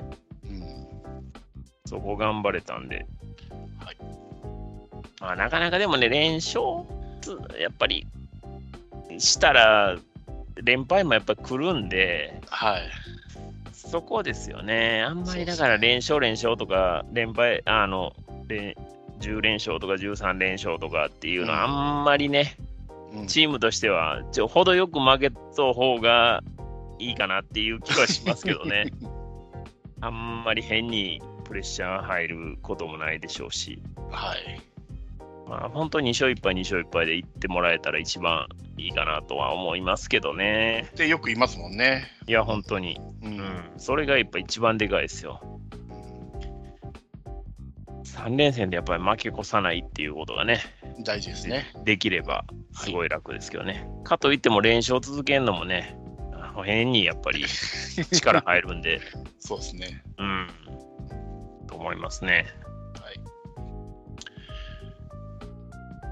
で、えー5月30日ですね、えー結局、阪神タイガースはこの、うん月5月ですね、月間19勝、うん。うんえー球団史上最多タイね。あと1個で新記録やったんですね。そうですね。えーで、えー並びに2007年の8月30日から9月9日以来、16年ぶりの9連勝記録。うん。はい。で、あうん。はい。えーその裏で東京ヤクルトスワローズが11連敗。全試合が、うん、全試合が3点差以内での11連敗は、あ2リーグ制以降初。はあ、接戦で負けてるっていうことですよそうねで。すね。調子良かったんですけどね、4月の頭の方は。いやー、めちゃくちゃ良かったですけどね。うん。まあ、村上に尽きるんでしょうか、今年は。そうですね。どっちも村上ですね、阪神も特にねヤクルトも村上。うん、前半は特に、まあ、村上の不調はでかかったのかな、ラロカさんね。うーん、どうですかね。塩見もいなかったですからね。そうですね。あまあ、塩見もね、そうなんですよね、いなかったですよね。なんですかね。だからその、でも3点差以内ってことは、ピッチャーもそんなに悪くないわけでしょ？うんそこがやっぱ怖いですよね。そうそうそうそう。悪くないのに負けてるっていうっていうのが、こう、チーム力をどんどんこう、削いでいくというか、うんスタミナをこう奪っていくような感じがしますよね。うんなんか最初の中継ぎがあまりにも良すぎたんだけど、結局ヤクルトって、さほど先発は良くないから、ううんん。中継ぎが結果頑張らなきゃいけないんだけど、やっぱり連覇の疲弊とかもあ絶対、どんなにうまくやってもあるし、うん。やっぱ前半に頑張りすぎたっていうところが出ちゃったんじゃないですかね、この辺のこう僅差で負け続けるっていうのはね。きまあもちろん村上が打てないっていうのは一点あるんだろうけど。そうですね。チャンスでことごとくっていうのは、この頃はやっぱりね、かなり大きかったですもんね。でもそれでもね。あの去年なんか村上打てなかったけど、その時はオスナとかあの辺がね、うんしてたんだけど。まあ、打てないって言ってもね、そんな、あの、何試合が打てないっていう時にカバーすることはできても、やっぱここまで長期間打てない時が続いたっていうのは、多分初めてじゃないですか。優勝争いしてない時でも村上はだけは結構打ってた記憶があるんで、それを考えると、やっぱりそこにこう対応しきれなかったチームっていうのはやっぱあるのかなっていう気がしますけどね。うんやっぱりだから、どう考えても村上が抜けたら優勝はできてないってことですよね。前うん年、前うんねまあまあもちろんそうですよね。やそっぱ替えこがだからのつかない選手ではありますよね。なんかカープはその辺が3連覇の時は、何に関してちょこちょこ入れ替わってたんですよね。すあの新井さんだったのが聖夜になって、その聖夜がいなくなったバティスタだなんだみたいなのが出てきたりとか、うんここがヤクルトにないのかなっていう感じがね。だからちょっと3連覇が厳しくなっちゃったのかなっていう。でも3連覇の時は、田中菊丸がやっぱりずっとフルで出てたっていうのがでかいんじゃないですか。あそれはあるかも。ね。そこがヤクルトでいう塩見とかね、あの塩見、青木とかあの辺に当たるところね。まあそうですよね。だから、その中軸が変わったとしても、その前の1、2、3が不動っていうのが3連覇の時はでかかったんじゃないのかなと思いますけどね。でかかったと思います、やはり。ね。うん、上がった。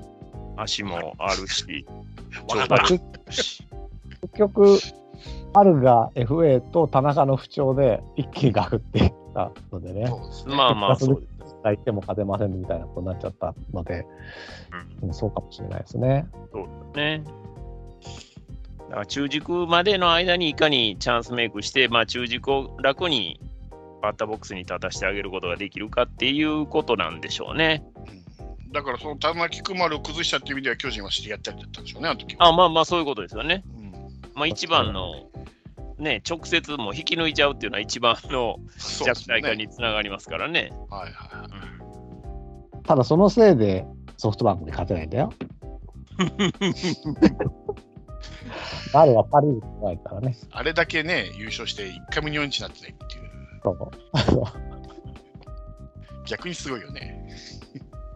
一人5連覇とか言ってたのに。そうそう、一人5連覇だったし。いや。あとはその影、長野が本当にずっと優勝できてないってかわいそうだね。ああ、そうか、そうか。あります。なるほどね。長野って優勝したことはあるよね。あるでしょあるあるあるある。うん、全然あります。何回もあるんじゃないですか。じゃあ、うんうん。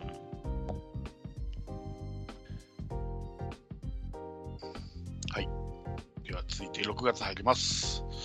えー6月1日ですね、千葉ロッテマリーンズ、えー西村隆弘があ太陽ビルズジャイアンツ戦で球団新記録となる開幕から19試合連続無失点を記録。おお。はい。もう交流戦に入ってるわけですね。そうですね。うん。えー続きまして、えー6月4日ですね、北海道日本ハムファイターズ、加藤豪介が、えー NPB 新記録となるデビュー8デビュー戦から8戦連続安打を記録。ほうほうほう。はい。連続ここはいいですか？ホックスさんいじ、いじらなくていいですか？あれあれホックスいない？いない？いない？かもしれない。あ、天ぷら食いに行ったか だいぶ、だいぶ時間が経ってますけどね。なはい。はい。じゃあ次行きましょう。はいはい。で、えーこの日、えー中日ドラゴンズの高橋宏と阪神タイガースの佐伯、オリックスの宮城、千葉ロッテマリーンズの佐々木朗希の4投手が2桁奪三振を記録。ええそうや。1日に4人以上が2桁奪三振を記録するのは1995年4月15日に、えー小宮山悟、工藤公康、今中慎二、桑田真澄、山部太の5人が記録して以来28年ぶり4度目。おお。すごいですね。その5人でやってんのがすごいですね。その前にね。4人でやってんのもすごいなと思ったけど、5人でやってんのはなおすごいっていう。すごいですね。はい。すげえな。いや、でもまあ、並んでみたらやっぱいいピッチャーばっかりですよね。そうですね。うん。いや、これからも楽しみですけどね、いいピッチャーがね、ねどんどんうんまあ今はね、日本代表っていうのがあるんで、まあ、そこも含めて楽しみですけどね。はい。では6月6日です。福岡ソフトバンクホークス、えーラロッカさん大好きモイネロですね。史上20回目となる、えー3者連続3球三振を記録。ほう。3球三振、タンタンティってやつですね、これ。すごいな。モイネロがこの記録を達成したのは2回目。うで2回以上達成したのは1954年と1957年、だいぶ前ですね、達成した梶本隆夫に続いて史上2人目。は3球で3三振あ、今、今の時代ではなかなかないですよねで。すね。うん、しかも2回目ですからね。ね、2回目でしょ。恐ろしいな。はい。まあ、いいピッチャーですね、本当にね。そうんあでももう、怪我かなんかでいないですよね。うん。うんまあ、怪我ばっかりはね、しょうがないですからね。なんとも言えないですよね。したくてしてるわけでもないですしね。うんあ、でもまた新しい外国人取ったんですね。ホークス。モイネロの代役。あ、そうなんですか。うん。ヘルナンデス。入団会見優勝に貢献をって書いてますね。もう、誰取ってもダメでしょ、今。ソフトバンク8人ぐらい登録してない？なんか。登録はできない。あ、登録 登録ね。あ、一軍登録はできないけど、試合が登録はできる。いや、でも、できないんだけど、してそうなぐらいいるますよ、なんか。うん。ベースパイネに似たようなやつとかさ。そうそう。ちゃりのね。ねえ。不不思議でしょうがない。いやー、でもまあ、お金のかけ方は本当にすごいですけどね。うん。こんだけお金かけても優勝できひんかもしれへんっていうのは、なかなか厳しいもんがありますね。ね。あー本当に。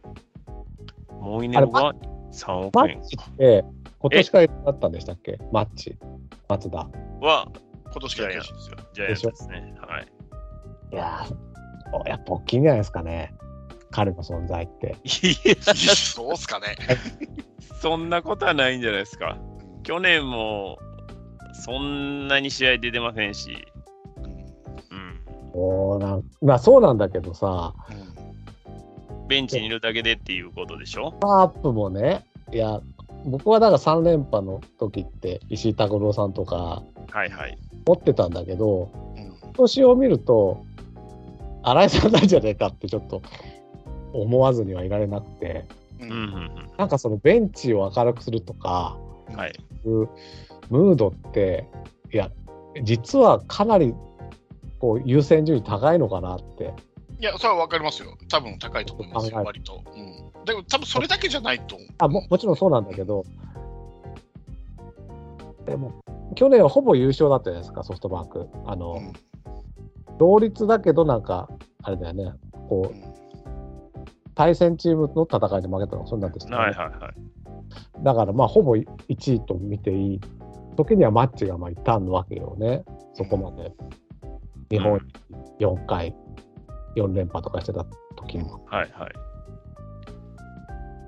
まあ、わかんないですけど、こう、マッチがいなくなったとこう、ガラガラ柔軟、あの、柔軟連敗みたいなのって、ちょっと僕はマッチの影響はあると思いますよ。ああ、まあまあまここまで連敗しなかったんじゃないあ。かな。うん、まあね。うん。あとね、僕、まあ、これも一つの要因じゃないかと思うけど、やっぱりね、ドラフトがうまくいってないんじゃないかと思うんですよ。まあ確かに。うん、で、やっぱり、あの、数の原理でたくさん取るから、やっぱ出るのは出るんですよ、1人、2人はね。うん。だけど、それが、じゃあ、球団を引っ張っていくような、じゃあ、チームの雰囲気を変えるようなっていうような選手に、まだなりきれてないっていうか、うん。結構上位で取った選手って、大成しないのが多いじゃないですか。そうね。多いです。まあ、ほとんどね。そうそうそうそう。で、ね、あの、こう、FA でカスコソっとさ、うん。と取ってきたりするわけじゃないですか。だからまあ、フォックスさんから見たらざまあ見さらせなんですよまあまあそうでしょうね。そうそうそう。近藤取ったのに、あのキングで取ったのに、この手たるかいって、うん。うんざまあ見さらせ案件なんでしょうけど、これは、フォックスさんから見たら。そこじゃないですかね、やっぱり。結局、い育成がうまくいってないっていうか、素材が悪い。まあ、育成は多分悪しっかりしてるんだろうけど、うん。素材を取り、いいの取れてないっていうか。あとまあ、辛抱しきれないっていうのはあるかもしれませんよね。うんこう一軍の舞台でなかなか育てる、そうまあ、まあもちろん一軍の舞台は育つ育てる場所ではないんですけど、経験を積ませるという意味においては、うんある程度チャンスを与えないといけないところもあるじゃないですか。そうですね。そこがあまりにもこの競争が激しくて、まあ、ね、それなりに選手が、代わりの選手がいっぱいいるっていう中で、なかなか辛抱できないっていうのはあるのかもしれませんね。そうですね。うん。まあ、ドラフトがうまくいってないっていうのは確かにあるかもしれませんね。うん特にね、普通のドラフトに関してはね、育成ドラフトはもう独壇場みたいなとこありますけど、えいわゆるドラフト会議の部分で言うと、なかなか、ーそうですね。うんうん、結果は出てないのかなっていう感じですよね。はい。メジャーのドライチがあんな感じですからね。うんそうですね。うん、なかなか厳しいな。うんそんな予想もしなかったですけどね、こんなに苦しい状況になるなんて。はい。あっあっさり優勝決めちゃうのかなと思いきそうやなんですよ。ね、はい。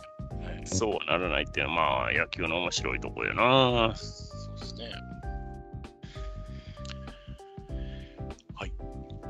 では、6月13日です。中日ドラゴンズ、高橋宏斗がセ・リーグの選手では交流戦史上最年少となる、えー20歳10ヶ月で完封勝利を挙げる。うん。うん、史中日も大変ですけど、そうですね。まあ、希望の星ですよね、高橋はね。結局、この高橋か栗林か問題があって、高橋取ったんですけど、正解だったから、中日取ってはよくわからないけど。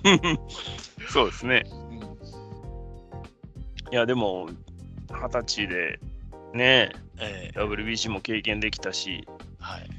いや今後はもうめちゃくちゃ楽しみですよね。まあ今年はね、そんなにチームも好調でもないし、本人もそこまでっていう感じじゃないかもしれませんけど、うんまあまあでも、長い目で見たら確実にこれからもね、日本球界引っ張っていくピッチャーの一人だと思うので、うん、楽しみですよね。まあまあね、敵チームという意味においてはあんまり頑張らんでいいよとは思いますけど、そうそうそうそうそう。うん、でもね、その前途ある若者という部分においては頑張ってほしいうん。ね、はい本当に。二十歳ですからね。8回まで勝ってりゃ勝てるチームなのに、あ、そうよ、そうですね。勝てるのかねって思っちゃいだ。からそそこまでつなげられないっていうところですよね。そうですね。なんだよね、きっとそうですよね。難しいですね、野球ってね。あですね。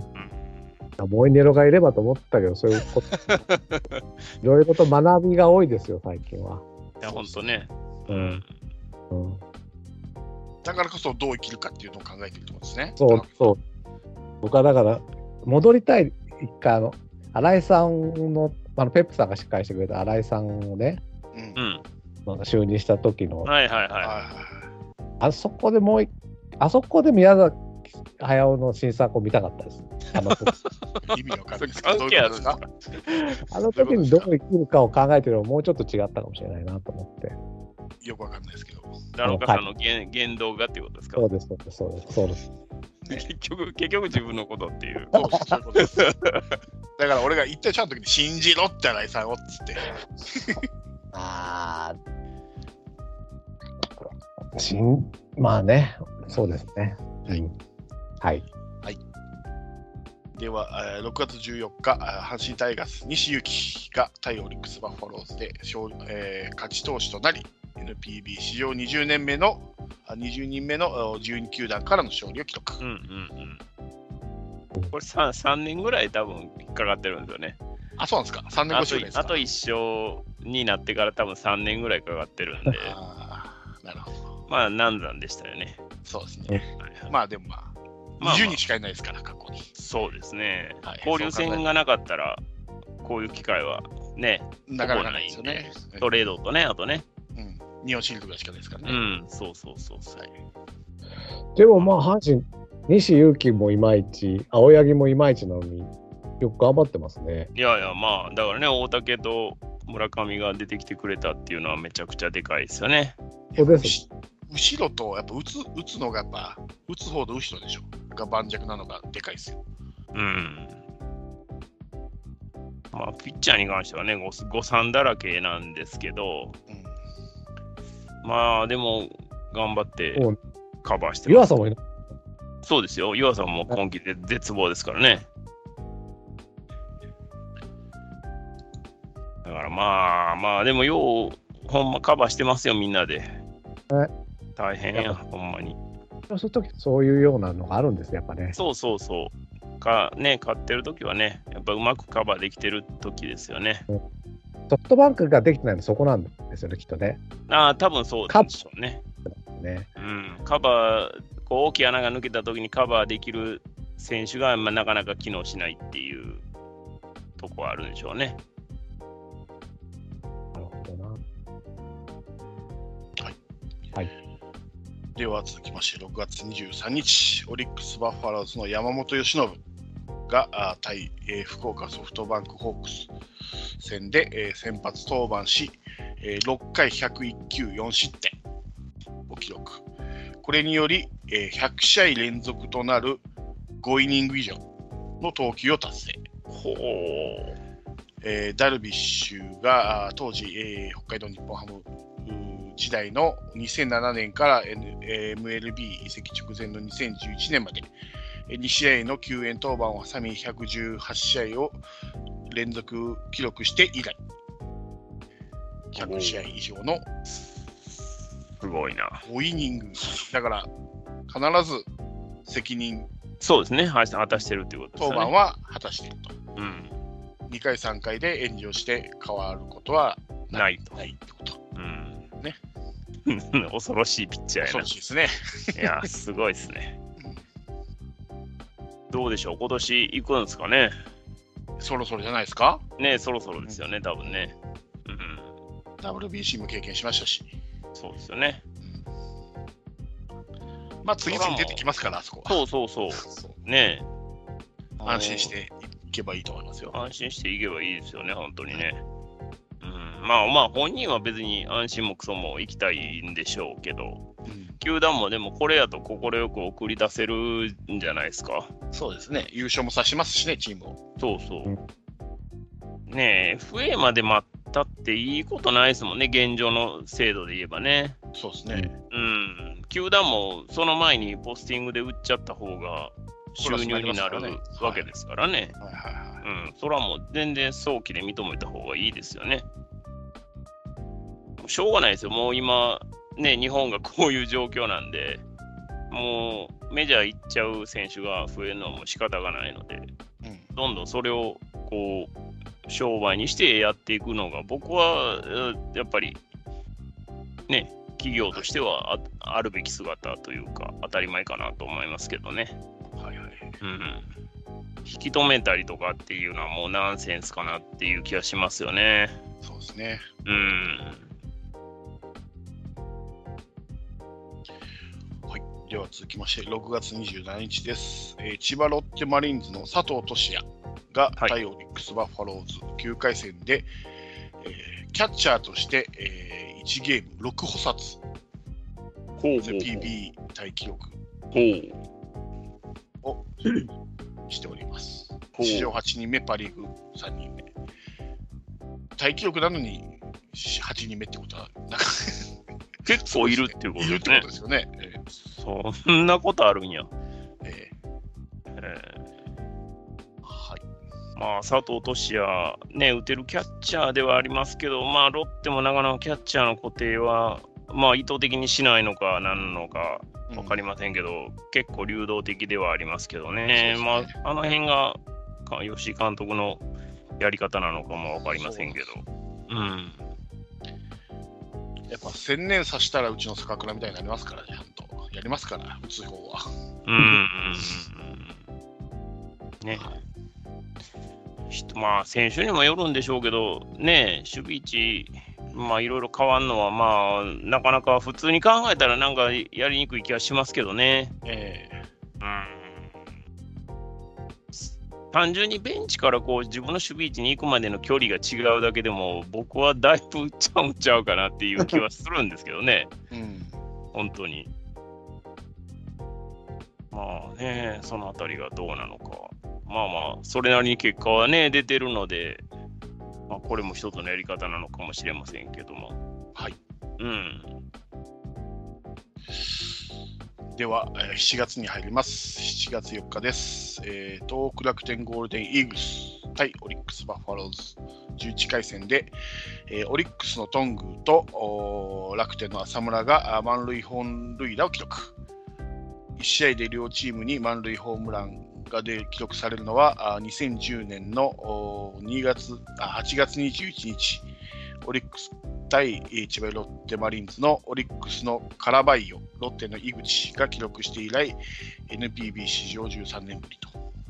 お両2チームはまあ回こと？いや、2回目かどうかわかんないですね。13あ年ぶわかんないりっていう、ええ書いてあった時うに、ん両チームにホームラン、丸ホームランがです。満塁ホームランね。ええはいない、まあないですよね、満塁ホ珍しい。ですよね。13ね年両方、両方がっていうのはね。うん。すごいな。でもに、初めてじゃないんやっていうことに驚きました。そうですね。でも13年前ですから、やっぱり10年に一度のぐらいの出来事ああ、まあ、それぐらい、それぐらいの、まあ、頻度っていうことですかね。珍しさっていうかね。うん。で、えー7月6日です。埼玉西武ライオンズ、中村拓也があ対千葉ロッテマリーンズ12回戦で4番指名打者で先発出場し、史上56人目となる通算2000試合出場記録。中村はプロ初出場も4番で先発出場しており、初出場と2000試合目のがともに先発4番なのは史上初。すごい。また、同期で同じく高卒入団の栗山巧はすでに2000試合出場しを達成しており、うんうん、高校卒の同期の2人が一度も移籍せず2000試合出場を達成するのも史上初。ああ、そうなんや。へえ。あの、いいいえ？とにとにかく長いこと主力でいるってことですね。そうですね。帰ってきましたね、北さん。行方不明から。正直に白状すると落ちてました。最初に4番っていうところがすごいところですよね。そうですね。これって絶対。そうですよね。そんなに最初に4番はすごいですよね。いや、だから、その、こう、照明は4番じゃなかったっけ、最初は。最初4番じゃないでしょはもうないんだね。う。うん。はい。うん。あの、あ同期がね、2000試合、ね、達成するっていうのが、これが最もね、FA で出やすい西武から出てるっていうのがすごい話ですよね。ああ、うんそうですね。うん。確かに。散々、ね、FA で出ていってんのにみんな、2人は残ってるっていうね。まあ、でも、すごい記録ではありますよね、本当にね。そうですね。中村拓也ね。意外と足速いんですよね。そうなんです。通りするんですよ。そうなんですよ。うん確かね、入った頃にインタビュー受けてんのをプロ野球ニュースかなんかで見た記憶があるんですけど、多分6秒台なんですよね、50メートル。6秒フラットとかやったんちゃうのかな。あめっちゃ足速い。めっちゃってこともないけど、まあまあまあ、うん速いですよね速い方っていううんことだった。だから、ワンヒットでセカンドから帰ってきますもんね、ホームまで。そうそうそうそう。ね、まあまあ、ね、最初の方にも話しましたけど、やっぱり走れるってやっぱり大事やなっていう。大事ですね。うん。見た目で判断したらと、到底走れないのかなと思いますけど、そんなことはないというね。そうですね。しかもまだ39歳というね。そうですね。もうすぐ、もうすぐ40か。15日、15日で40。まだ生きるでしょう。もう少しいけそうですよねって。いうか、山川がいない以上、貴重ですよね。まあそうですね。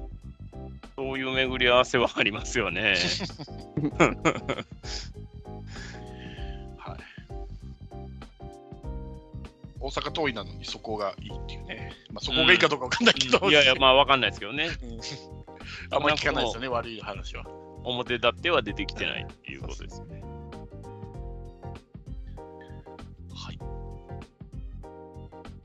で、えーっと、7月15日、北海道日本ハムファイターズがお埼玉西武ライオンズ12回戦で、えー1対0で敗れ、1969年、東映フライヤーズを上回るプロ野球ワースト7試合連続1点差負けを記録。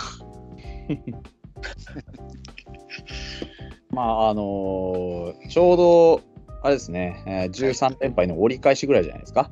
ああ、そう。うんまあね、本当に謎ですけどね、なんであんなに、あのーまあ、よく分かってないんですよね。なんであんなに負けてんのか。うんで、まあ、なんで1点差なのかっていうのについては、もう、あのーとにかくピッチャーが綺麗にその1点差で止めてくれるもんですから、うん。ねうん、大体1点あのオーバーすれば OK でしょみたいな感じで。ちょうど1点オーバーでね、あのー勝っとけばいいかと。そうそうそう。ねなので、まあ、よくわからないですよ、本当に。あデータ、データをまとめてる、あのーデルタさんによると、まあ、はいはい。総合して、この連敗、13連敗中の、まあ、そのダックの傾向ですが、そういうのを、まあ、検討した結果、まあ、ほぼほぼ運ですねっていうまあ 話らしいですよ。そう。ね、運で13回も連続で負けんのかと思ったら、もう、じゃあ何にすがればいいんだぐらいの気がありますけどね。うん。いや、でもね、あの、1点差負けっていうことは、まあ、本当に、まあ、序盤でも話しましたけど、巡り合わせの部分もやっぱり、ただ、多分にあるとは思うんですよ。ですけどね。ちょっとしたことだとは思うので、決して著しくそのファイターズのレベルが低いっていうことでは絶対ないと思いますし、うんレベルが低かったら1点差では収まってないので、そうですね。だからまあ、うん戦をね、どうしてこんなに勝てないのかっていう、まあだから、げ原因とは言うんですが、やっぱり、きちんとチャンスに取り切れてないっていう面と、あのまあまあまあ、試合の要所要所を抑えれてないっていう面については、まあ、うんそうだと思うんですけどね、こんだけ続くと、なんかもう偶然を、偶然じゃなくて、何か必然じゃないと納得いかないもんで。まあまあまあまあ、まあそうですよね。そのファンの気持ちとしてはそういうのはすごいわかりますけどね。ねうんでも1点差はほんまにそうそうできるもんじゃないので、本当に、それまはあ、まあ、綺麗に1点差で負けますからね。ねえ。これはでもまあ、ちょっと、まあ、プロ野球ワースト記録的なことにはなったのかもしれませんけど、でも、うんそこまでね、差があるとは思えないんで、まあ、絶対先にはつながるとは思いますけどね。うん、そう思いたいですけどね。いやいや、と思いますけどね、本当に。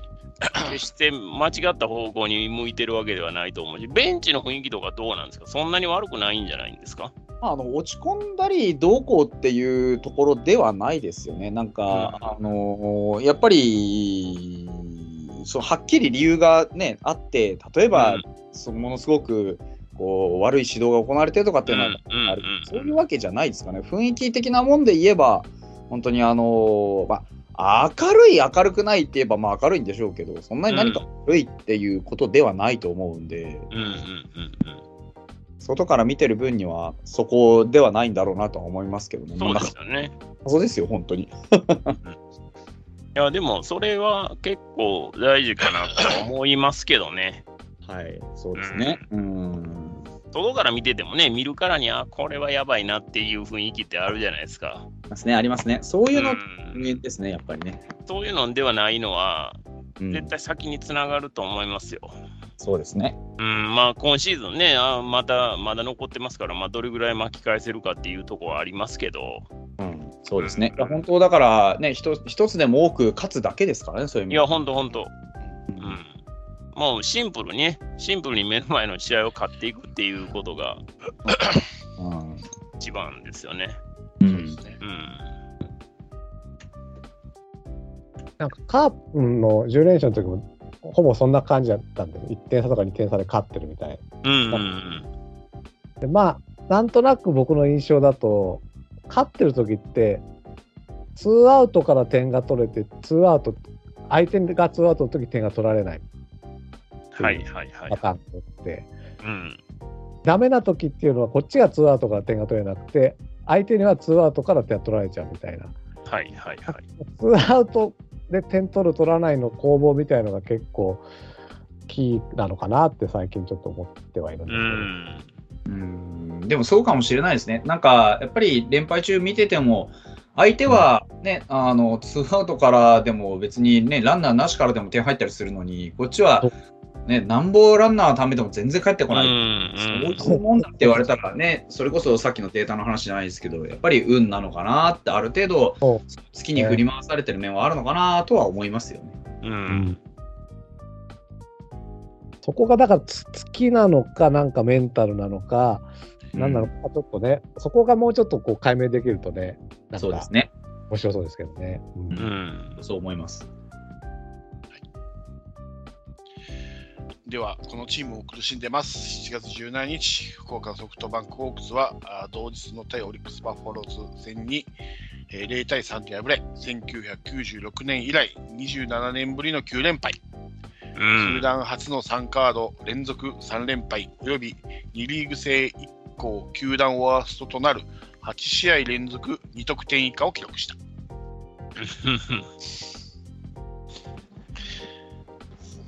や前も話しまししたと思いますけど、まあね、はいこれだけ負けて貯金があるという恐ろしい。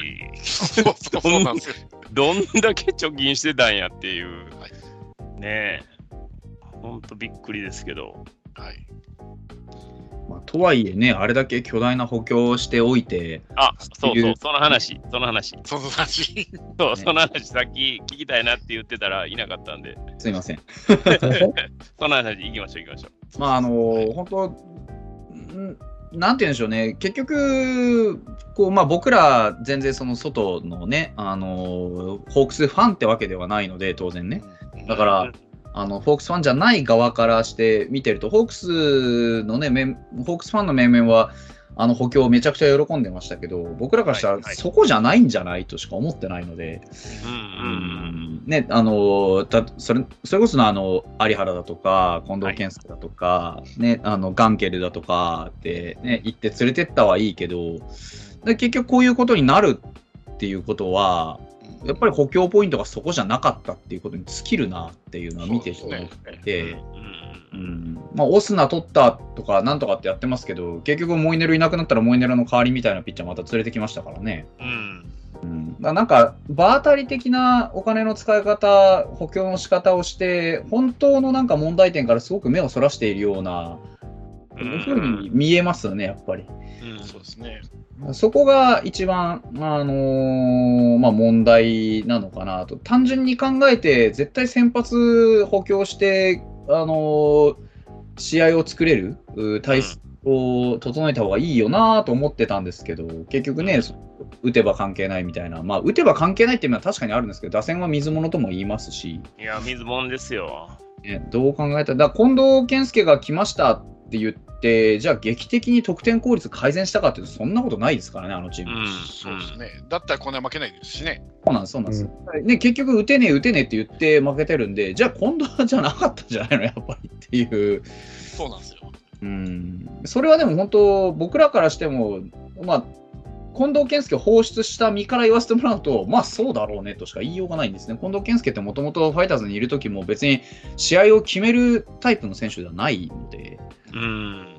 試合を決める助けになる選手なのかもしれないですけど、彼自身で決めた試合ってそんな多くないのでね。うん。今年もうすでに自己ベストのホームラン数打ってますけど、でもはいはい。あのチーム勝たせれてるかって言われたらそんなことないので、うん。まあ、あの思った通りの近藤健介だし、あの、うん手を上回ってはないなっていう感じですよね。うん、だから、あの安定してそういう成績を出していることはともかく、チームの勝ちにつながってないんだったら、やっぱりお金の使い方は下手くそだなっていう。うんそうですね。ね。まあ、かといってね、あのホークスファンからしたら、じゃあ他に誰取ってくればよかったんだよって話にななるんで、まあ、あの、有原以外は特に働いてないんでね、うん。そうですね。他に取ってくるピッチャーも別にいるわけじゃないし、まあね。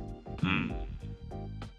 まあ、あとはだからそういうふうに考えると、起用法の問題になってくるんじゃないのって、大田区の監督さんは一体何やってるんですかねって話に多分まあまあまあ、そうなりますよね。かなって、見てて思いますけどね、やっぱうんりチチラフなことやってんなっていう。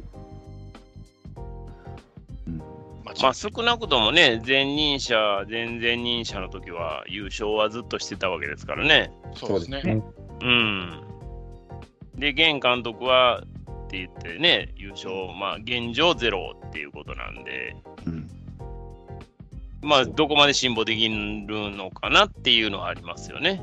そうですね。うん。まあ、見てても采配がどうとかとかっていうよりか、やっぱ、うん、まあなんか、そのメリハリ効いてないよなっていう感じがしますよね。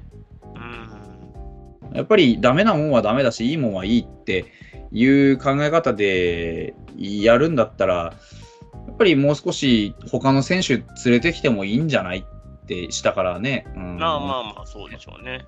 あれだけ、こう、まあ、なんていうんでしょうね、育成選手抱えておいて、外国人連れてきて打てねえ、打てねえとか言ってる場合ではないのではっていう気がしますね。はい、うんおっしゃる通りです。はい。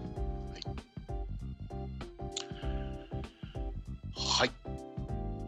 では、えー続きまして、4月22日ですね、えー福岡ソフトバンクホークス、暗いニュースが続きます。千葉ロッテマリーンズに敗れて、えー南海ホークス時代の1985年以来、38年ぶりとなる10連敗を記録。引き分けを挟まない10連敗は球団史上初。うん。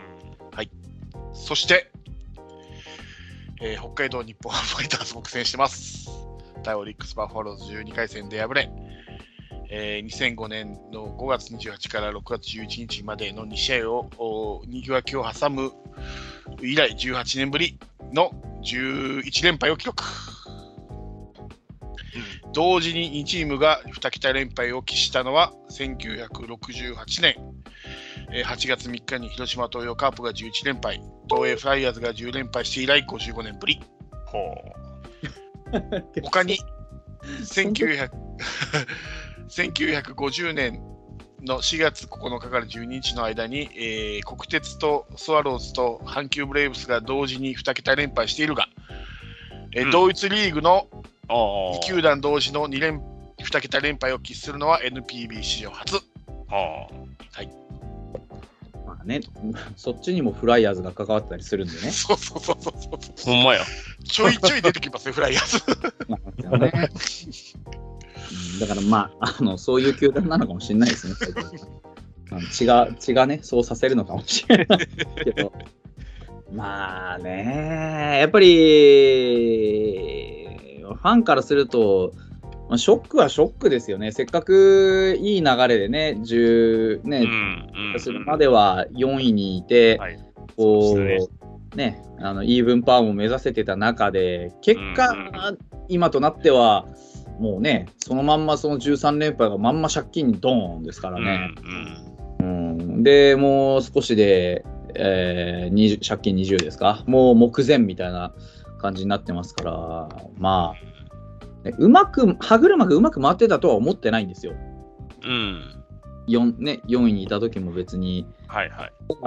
ああのだからといってここまでずっこけることないだろうっていう,、うんこうねうんあの納得いかない気持ちはやっぱりありますよね。そうですね。なんでこうなったのか、まあ、誰にも答えは持ってないんでしょうけど。まあ、わかんないですけどね。その13試合、まずその2球団が当たってないっていう、その試合の組み方の妙みたいなのもありますよね。まあ、それもありますよねそうです。当たってたらどっちか止まりますもんね。そうなのでこれまで出てないのはそこでしょ。うんどっかで当たってるから、これまで2桁連敗が同一理由でなかったっていうことですもんね。うんうん必たずねまたま。2カード分ぐらいですか ?2 カードです。うんつかないか。3、4、12だから、4かと4カもードと当たってなかったですね。普通だと当たるはずなんだけど、うんでこれだからあれでしょ？北北と南、一番北と一番南のチームやからっていうことでしょ、多分そう。うん試合の組み方で、移動移動のあ組みー方でっていうことだと思いますよ、多分そうでしょうね。どっち行くにしても一番遠い遠征になりますからね。そうですね。そうですね。うん。だからこのね、連敗、大型連敗挟まったことで、7月は1、2、3、4、5、5回しか勝ってないですからね。うん。まあね、昔以前は月間20敗とか、そういうこともやってましたね。結果20敗。月間20っていうのはもうほぼ負けっていうことですもんね。だからなんかこういうでかいへこみをやっぱり作っちゃうと、もうペナントは一気に終わっちゃいますよね。厳しい、厳しいですね。うんなんか今年うまく回れば、ね、その勝率でいうと5割ちょっとぐらいまで来て、もしかしたら A クラスもあるだろうなっていう予想うんうんまあ、戦力的に不可能ではないと思うんですけど、やっぱこういうはまり方してしまうと、まあ、難しいですわね、そうですね。これはね、やっぱりいい方のこれだけの山って作りにくいじゃないですか。そうなんほぼ。ほぼ無理でしょ。うんで、もね、悪い方の山はどうしても出ちゃうんで、そうですね。これをやっぱやっちゃうと厳しくなりますよね。うんで、まあなんか別に、なんて言うんでしょう、その、抵抗してなかったわけでもないんですけど、そうですよね。かといってね、有効な手段が打てなかったっていうのも事実で、うーん。結局、まあ、ね、け 結論から言うと、やっぱり投打に軸がまだできてないんですよね。うーん。普通の、例えばですけど、仮にね、優勝するようなチームだったらエースがしっかりいて、はい。で、ローテーション1個回ったらエースが、じゃあ俺が連敗を止めてやるって言って、抑えてビシャッと勝つもんなんですけど、うんうんまあ、うちは本当に 表ローテからしてメロメロなんでね、うん。もう、あの誰にも託せないんですよ。お前に託した、もうお前に負けたら仕方がないっていうピッチャーがいないので、あそれが一番痛いんですよね。エースラでも、うん。いないっていう。伊藤とかもダメですか？伊藤も今シーズンは、まあ、ここ、ね、プロ入りしてから一番悪いシーズンだと思う。そうですよね。うんまあまず抑えれないですもんね、普通に。うん。この間もそうです。やっぱりランナー出るのを止められないです。本当あの、これ僕、毎回自分のあの収録でもずっとあ言ってるんですけど、とにかくうちのピッチャー三者凡退が取れないんですよ。ああ。もうびっくりするぐらい、必ずランナー、なんか、なもうなんて言ったらいいんでしょうね。ランナー出さないと気が済まないんでしょうね。落ち着かない。もう、あの、ツーアウト長崎と一緒だ、長崎と。そう、ポンポンとツーアウト取ったと思ったら、あの、とりあえずヒット打たれとくかみたいな。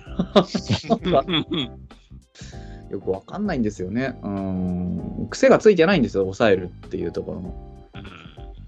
もうあってなかなか、こう、攻撃につながっていかない面もありますしね。まあね、まあ、ピッチャーからしたら、野手があんなにエラーしてって言うかもしれないですけど、エラーしてしたからっつってね、点取られていいわけじゃないですからね。まあね。うん難しいですね。だからうまくこう、まあ、ピッチャーの能力のピーク、気持ちのピークと、こう野手の、ね、気持ちのピーク、能力のピーク、体調のピークみたいなものがうまく合ってないな、噛み合ってないなっていうのは、まあ、巡り合わせのとこですよね。だってね、個人ピッチャーの成績で言うと、防御率は4位、5位、日ハムなんですよね。加藤噂は2.61、2.66って決して悪い数字じゃないですよね。上は3人、山本由伸、高橋光成、平海馬ですから、そうですね。全然悪くないんですよ。うん、なのに、チーム成績には反映できてないっていうことなんで、だから打ててないって言われがちなんですけど、その加藤とか上沢が、まあよく、あ出しては抑え、ランナー出しては抑えをやってるのうんうん作ってるようで作ってないっていうのがそれそれなりに全試合見てる僕の意見ですね。うん、うんうん、リズムが良くないってことですよね。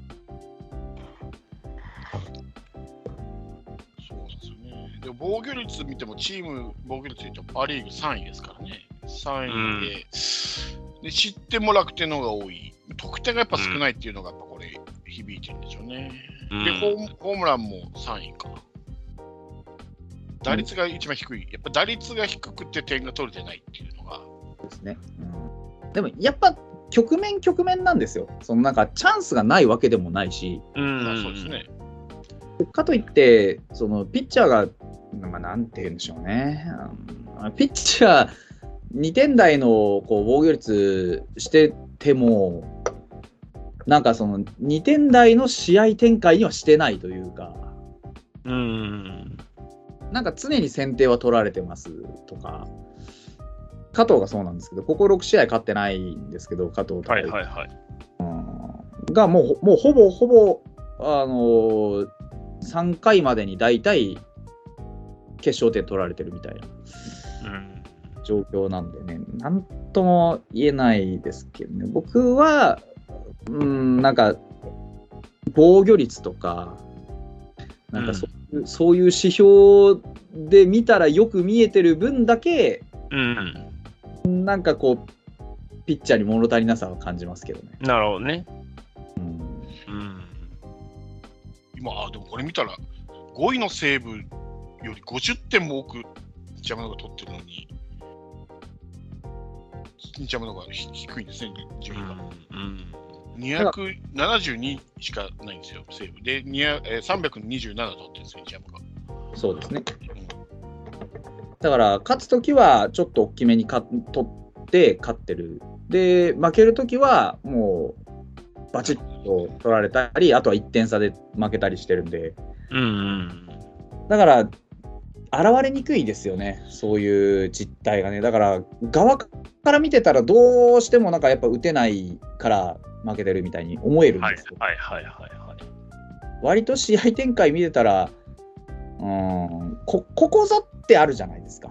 はい。はいなんか、ここの点取られたら、そら、やっぱテンション上がんないよなっていう、例えば、味方が2点先制しましたからの3点失いました、裏の回ですとか、はいはいはい。っていうことをやっぱりやるんですよね、うちのピッチャーは。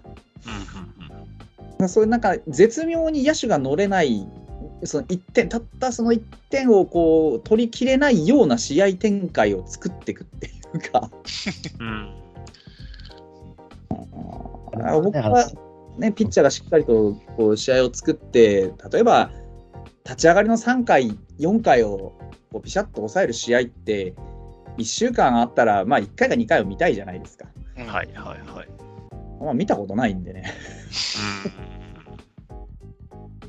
う あのそういうとこじゃないかな、いつでもランナー背負って、あのいつでも得点圏にランナーがいる野球をしてるようにしかあんまり見えてないので。ん。うん。まあだから羨ましいですよね、そうね、大竹幸太郎だとか。ね、あのピシッとこう要所を抑えれるピッチャーがいればこうはなってないのかなっていうのもありますしね。うんうんそうですね。でもあのいい時はいい悪い時は悪いやがはっきりしてるとも言えるんですけどね。はいはいはい。まあでも、あの2019年のうちみたいに11連勝したかと思ったら11連敗することに比べたらまだいいですよ。もうあの時も、もうね、もう気持ちがどうどう思ってっていいか分かんないですからね。あでもね11連勝して11連連敗敗だったらプラマイゼロなんでまだまあまあそうですけど、気持ち、テンションの持ってきようがなかなか難しいですよ、あれも。ね、うんね、成績上はまだ希望を持てるからマシかなっていう気もこってきてますよ。確かにね。大型連勝じゃなくてもいいから、なんかね、4連勝とか3連勝とか、もうちょっと見れるんだったらまだいいんですけどね、うち3連勝したの多分2回だけなんで、うん。うん、まあ厳しいですよね。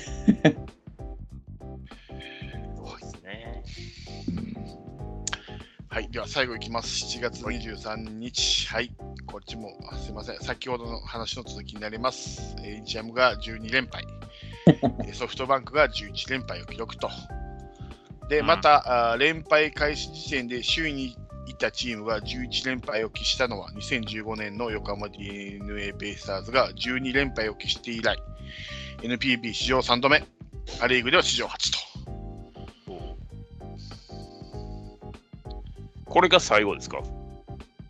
はい。ホークスは12、うちは13ですね。うんうんうんなので、あのホークスが一足先に早く止まって、うちはその後に止まった感じ。だったと。うん。から、多分ホークスは23日に止まったんじゃ、あ、違う、20、いや、23じゃないな。うちが止まったのが26だから、ホークスは25で止まっうた。ん。うん、有原つい山本つい最近の話です。有原で山本に投げ勝ったやつですね。はいはいはいはい。あの試合ね。そうです、そうです。はいはい。有原のあの年に何回かやる神ピッチのうちの1回じゃないですかね。うん。あれはすごかったですよね。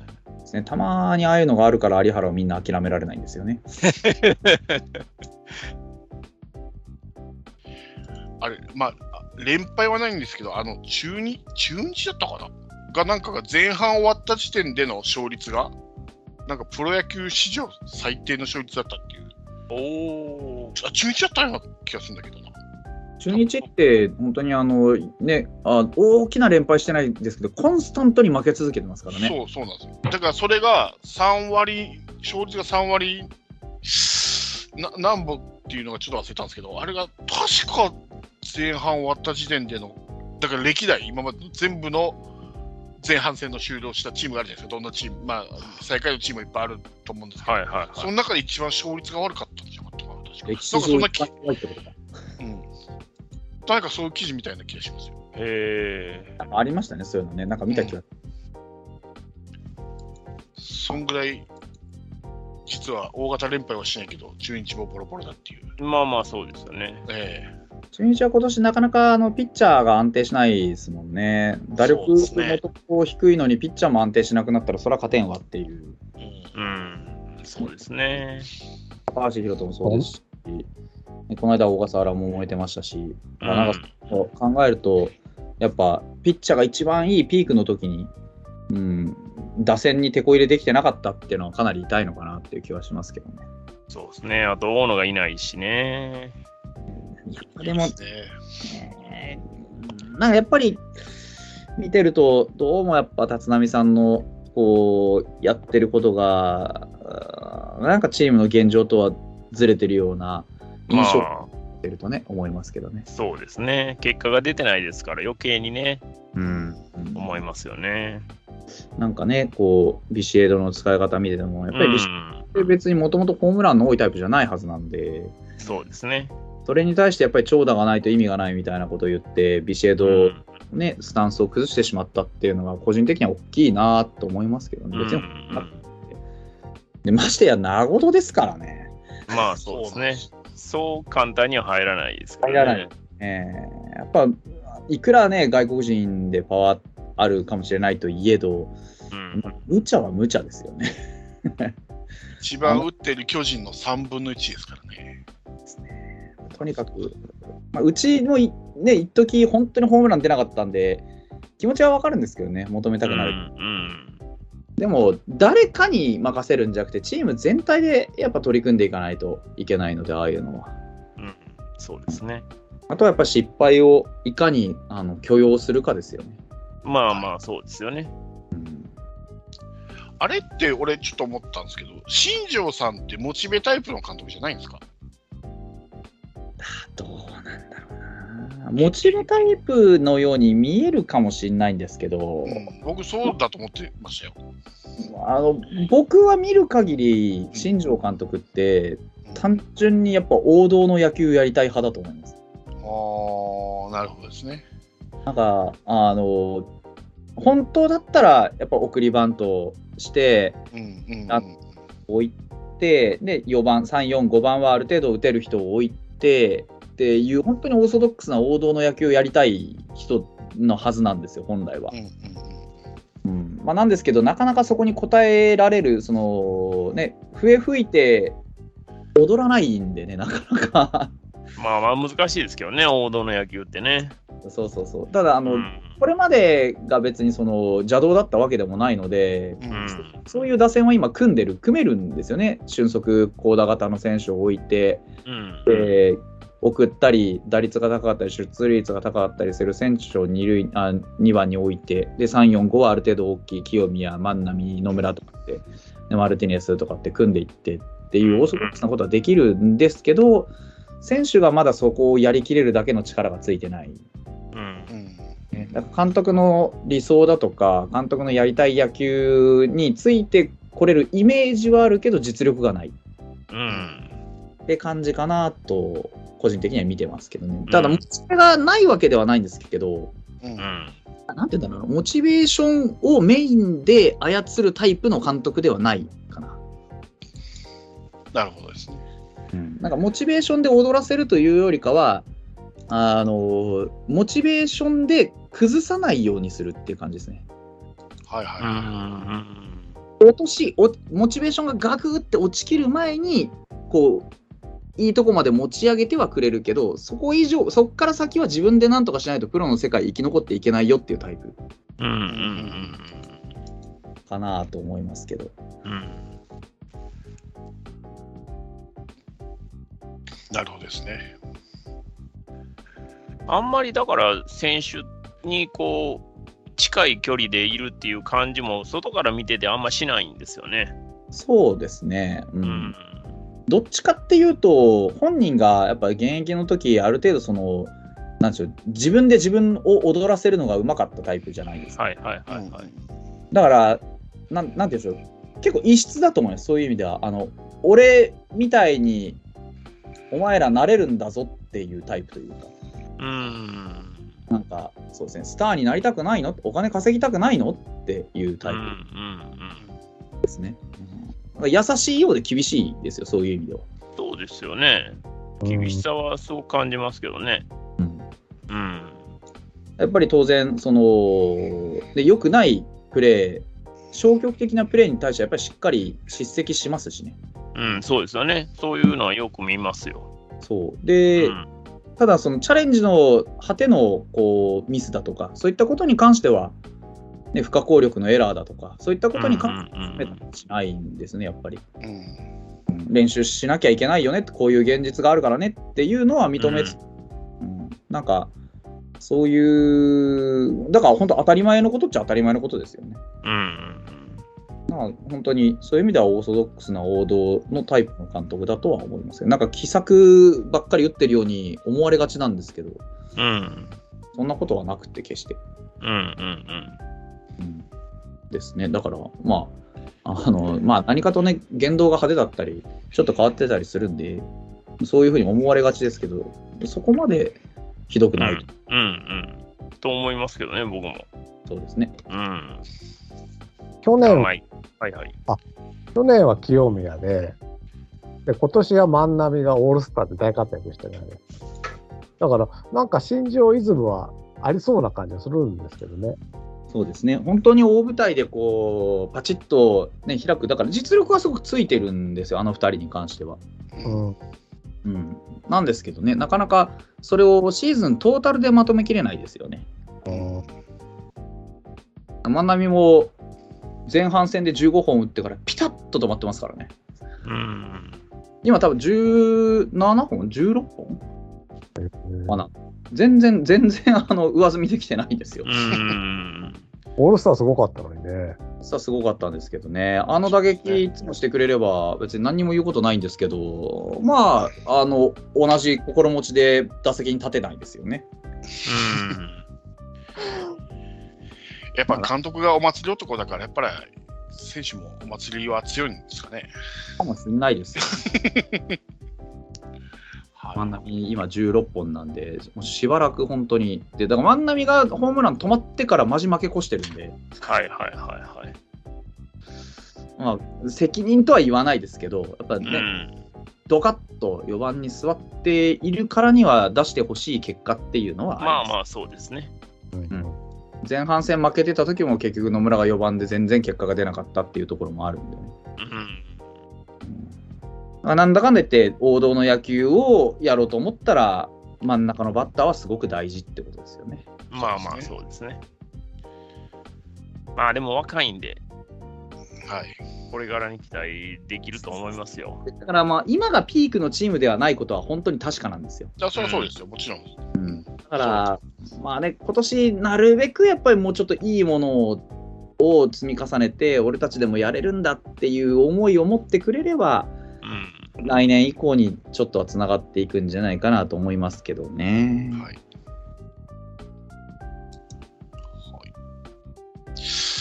では、はい、前半はこんな感じでした。はい。で、えー、まあ、実際のプロ野球の方は、大体まあ、ほぼ、ほぼほぼ100試合近く試合をこなしておりまして、現時点でセ・リーグは、えー阪神が首位と。で、それを3.5ゲーム差で広島が追っております。うん。で、パ・リーグはオリックスが首位で、えー6ゲーム差ですね。ちょっと話されてますけど、うん消化ゲーム数がちょっと少ないんで、ロッテが2位で追いかけてるんですけど、うん4ゲーム、4試合少ないので、オリックスより。このまあ、この6ゲーム差っていうのは結構どうなるかわからないぞといううん感。じですね。はい。まあ、残り大体40試合、今日残っております。そうですね。はい。いよいよいよこう。いよいよですね。うん。こっからって感じですよね。そうですね。大体、はいうん、そうですね。まあ、ちょっと DNA は話されましたけど、セ・リーグは広島、阪神の一騎打ちかなと思ってます。で、パ・リーグは、まあ、あれでもソフトバンク、楽天まであるか、まあ、楽天は厳しいかな、あるかどうかっていうところですかね。うん。はい、まあでも、パ・リーグの方が硬いような気がしますけどね。そうですね。うん。意外と抜け出ましたね、オリックス。割とずっと接い戦だやった。、やっぱ強いですね。これはもう中島監督のやっぱり手腕もやっぱりかなり大きいと思います。うんはい。そしてですね、まあ、セ・リーグの方になっちゃうんですけども、えー我が広島はですね、唯一阪神に負け越していると、阪神を苦手にしますんで、直接対決でなかなかこう追いつくことは難しいのかなっていうのがうん。ありますから、まあ、どこかで阪神さんがつまずいてくれればうん。あるかもしれないですけど、直接はなかなかこれだけ分が悪いと、ちょっと厳しいですかね。いやー、でも阪ね、神が有利なような気がしますね、これは。うん、まあでも、僅差でひっついてたら本当何が起こるか分かりませんからね。まあまあそうですね。うん。これはもう、いかにやっぱり差を広げないようにするかっていうのがカープの、カープサイドの感じですよね。そうですね。うん。タイガースファンからしたらいかにやっぱり差を広げられるかっていうことだと思うので、うんうん。まあ正直、この2チームっていうのはもう多分揺るがないんじゃないでしょうか。そうですね。というのは、ジャイアンツは広島にめちゃくちゃ弱いですし、はい。うん、DNA もね、えーこの3連敗でかなり厳しくなったとは思いますので、そうですね。うん、逆に DNA は阪神に弱いですからね。そうなんですよね。あれだけハマスタで苦しめてる割には。そうそうそうそう。でね、その頼みのハマスタも、まあ、今回3つ負けてるわけですから、はい。うん。まあまあ、やっぱり3位、4位はけ結構厳しいと思いますね。そうですね。うん。なので、まあでもまあ何が起こるか分かりませんから、はい。これからも楽しみにはしたいと思いますけどね。はい。はい。僕の思いはひ一つですよ。何ですか？CS で勝つ。もう優勝は諦めてるんですか？っていうか、これでさ、万が一優勝してさ、うん。分の悪い阪神に CS で負けたらこんな恥ずかしいことはないので、逆の方がいいと思いますよ、僕は。マイナス思考が過ぎますよ。って言って、そこ時になんか知んないけど、戦力がガッと揃って CS で勝つと。いや、優勝した方がもう日程的にも楽ですから。だから、は阪神ファンの皆さんも、あれとか言わないで、ちゃんと言葉にしましょうよ。あれとか、あれとか、オーンとかなしでね。それ、それ禁じられたらもう監督何も言えなくなるじゃないですか。大きにしたいね、本当にね。オン、オン禁止？大き にしよう。そしたらかなり厳しい戦いになるな。他の。もういやいやしか言えなくなりますよ。いや勘弁してください。コメントが面白い人なんで。ー、わかりました。おお、まあじゃあ。でも、あとあれですね、あの、直接対決が、1、2、3、4、5、9、10試合あって、そのうち7試合は松田なんですよ。ねだから分かんないですよ、全然。えおお。わかんないね。うなん。だから、まだまだそんな CS の話するよりも、リーグ優勝の名をやっぱり大事にした方が、そううん松田盛り上がりますよ、だって。だって、ラロッカさん、久しぶりじゃないですもう8月で若手育成に切り替える、切り替えない問題、話しなくていいっていう。今までしてたじゃん。若手育若手育成に切り替える、そろそろとも、まだ頑張るみたいな。で今年の頭から言ってましたよ、僕は。うん、それをしなくていいんですよ、もう。わその議論を。辛いっすよ、あれも。でもね、どうしていいのかもよくわからないんですよ。何を？いや、だから、じゃあ優勝目指すぞっていうなった時にね、うんう。ん。僕は no idea。怖いね。いや、今年はわかんないわいや、普通に考えたらですよ、今の対戦成績の相性と、あうんと選手層と監督の経験値から言ったら、それは圧倒的に阪神が有利有利ですよ。ただ、まあ、さっきもでもペップさんが言ったように何が起こるかわからんっていうのがペナントなんで、いや、うん本当そうです。まだそういう意味では希望は捨てたらいかんのかなと思ってます。まだ8月のいやもう3.5ですから。もちろん。めちゃくちゃチャンスありますよ。どそうそうどっちも。これがね、9月だったらちょっと厳しいかもわからないです。9月で3.5は。だけど、8月なんでね、まだ。うん。ししかも8月も始まったばっかりなんで。そうですよ。まあ、まさかの小園の覚醒がああるのでね、うんこれは、まあ、そういうのも、で、秋山がもうちょっと復調して、西川が帰ってきてとか思えば、小園はね、まだ聞いた聞いた話なんですけど、これはね、新井亮太の力が大きいらしいです。え、そうなんですか？ええ ええ？ペップさんが一番びっくりしてる。そう。何を、何をどう指導したんですかね？あのやっぱりですね、えーっと、どうも小園は野球に対する姿勢がいまいちあ、そうですか。えー良くなかったのがありまして、でえーそれをた正すのにうん。弟に託したらしいですよ。あ、そうなんですね。はい。で、弟も割と普段は優しいんですけど、強めに言ったっていうふうにコメントしてますんで、へえ。それでやっぱりこう、野球に対する考え方も変わって、結果も今出た出てきてますんで、あ、そうなんですね。はい。へえ。新井亮太のおかげでもあります。ああ。それは良かった。はい、仕事をしてますよ、新井亮太とね。はい。そういう、まあね、なんか、そういう話が伝わってくるのはいいですよね。うん。結構ね、カープは地元新聞で結構上がる上がってくるんですよ、こういう記事とかが。はいはいはいはい。はいああ、いい、いいじゃないですか。はい。まあ、彼は入った時からもう、ちょっと、あの、小園とかね、中村翔成はね、やっぱ甲子園のスターだったんで、どうしてもうん。入ってきた時に、うん。鼻っ柱が高かったうんうんんで、うん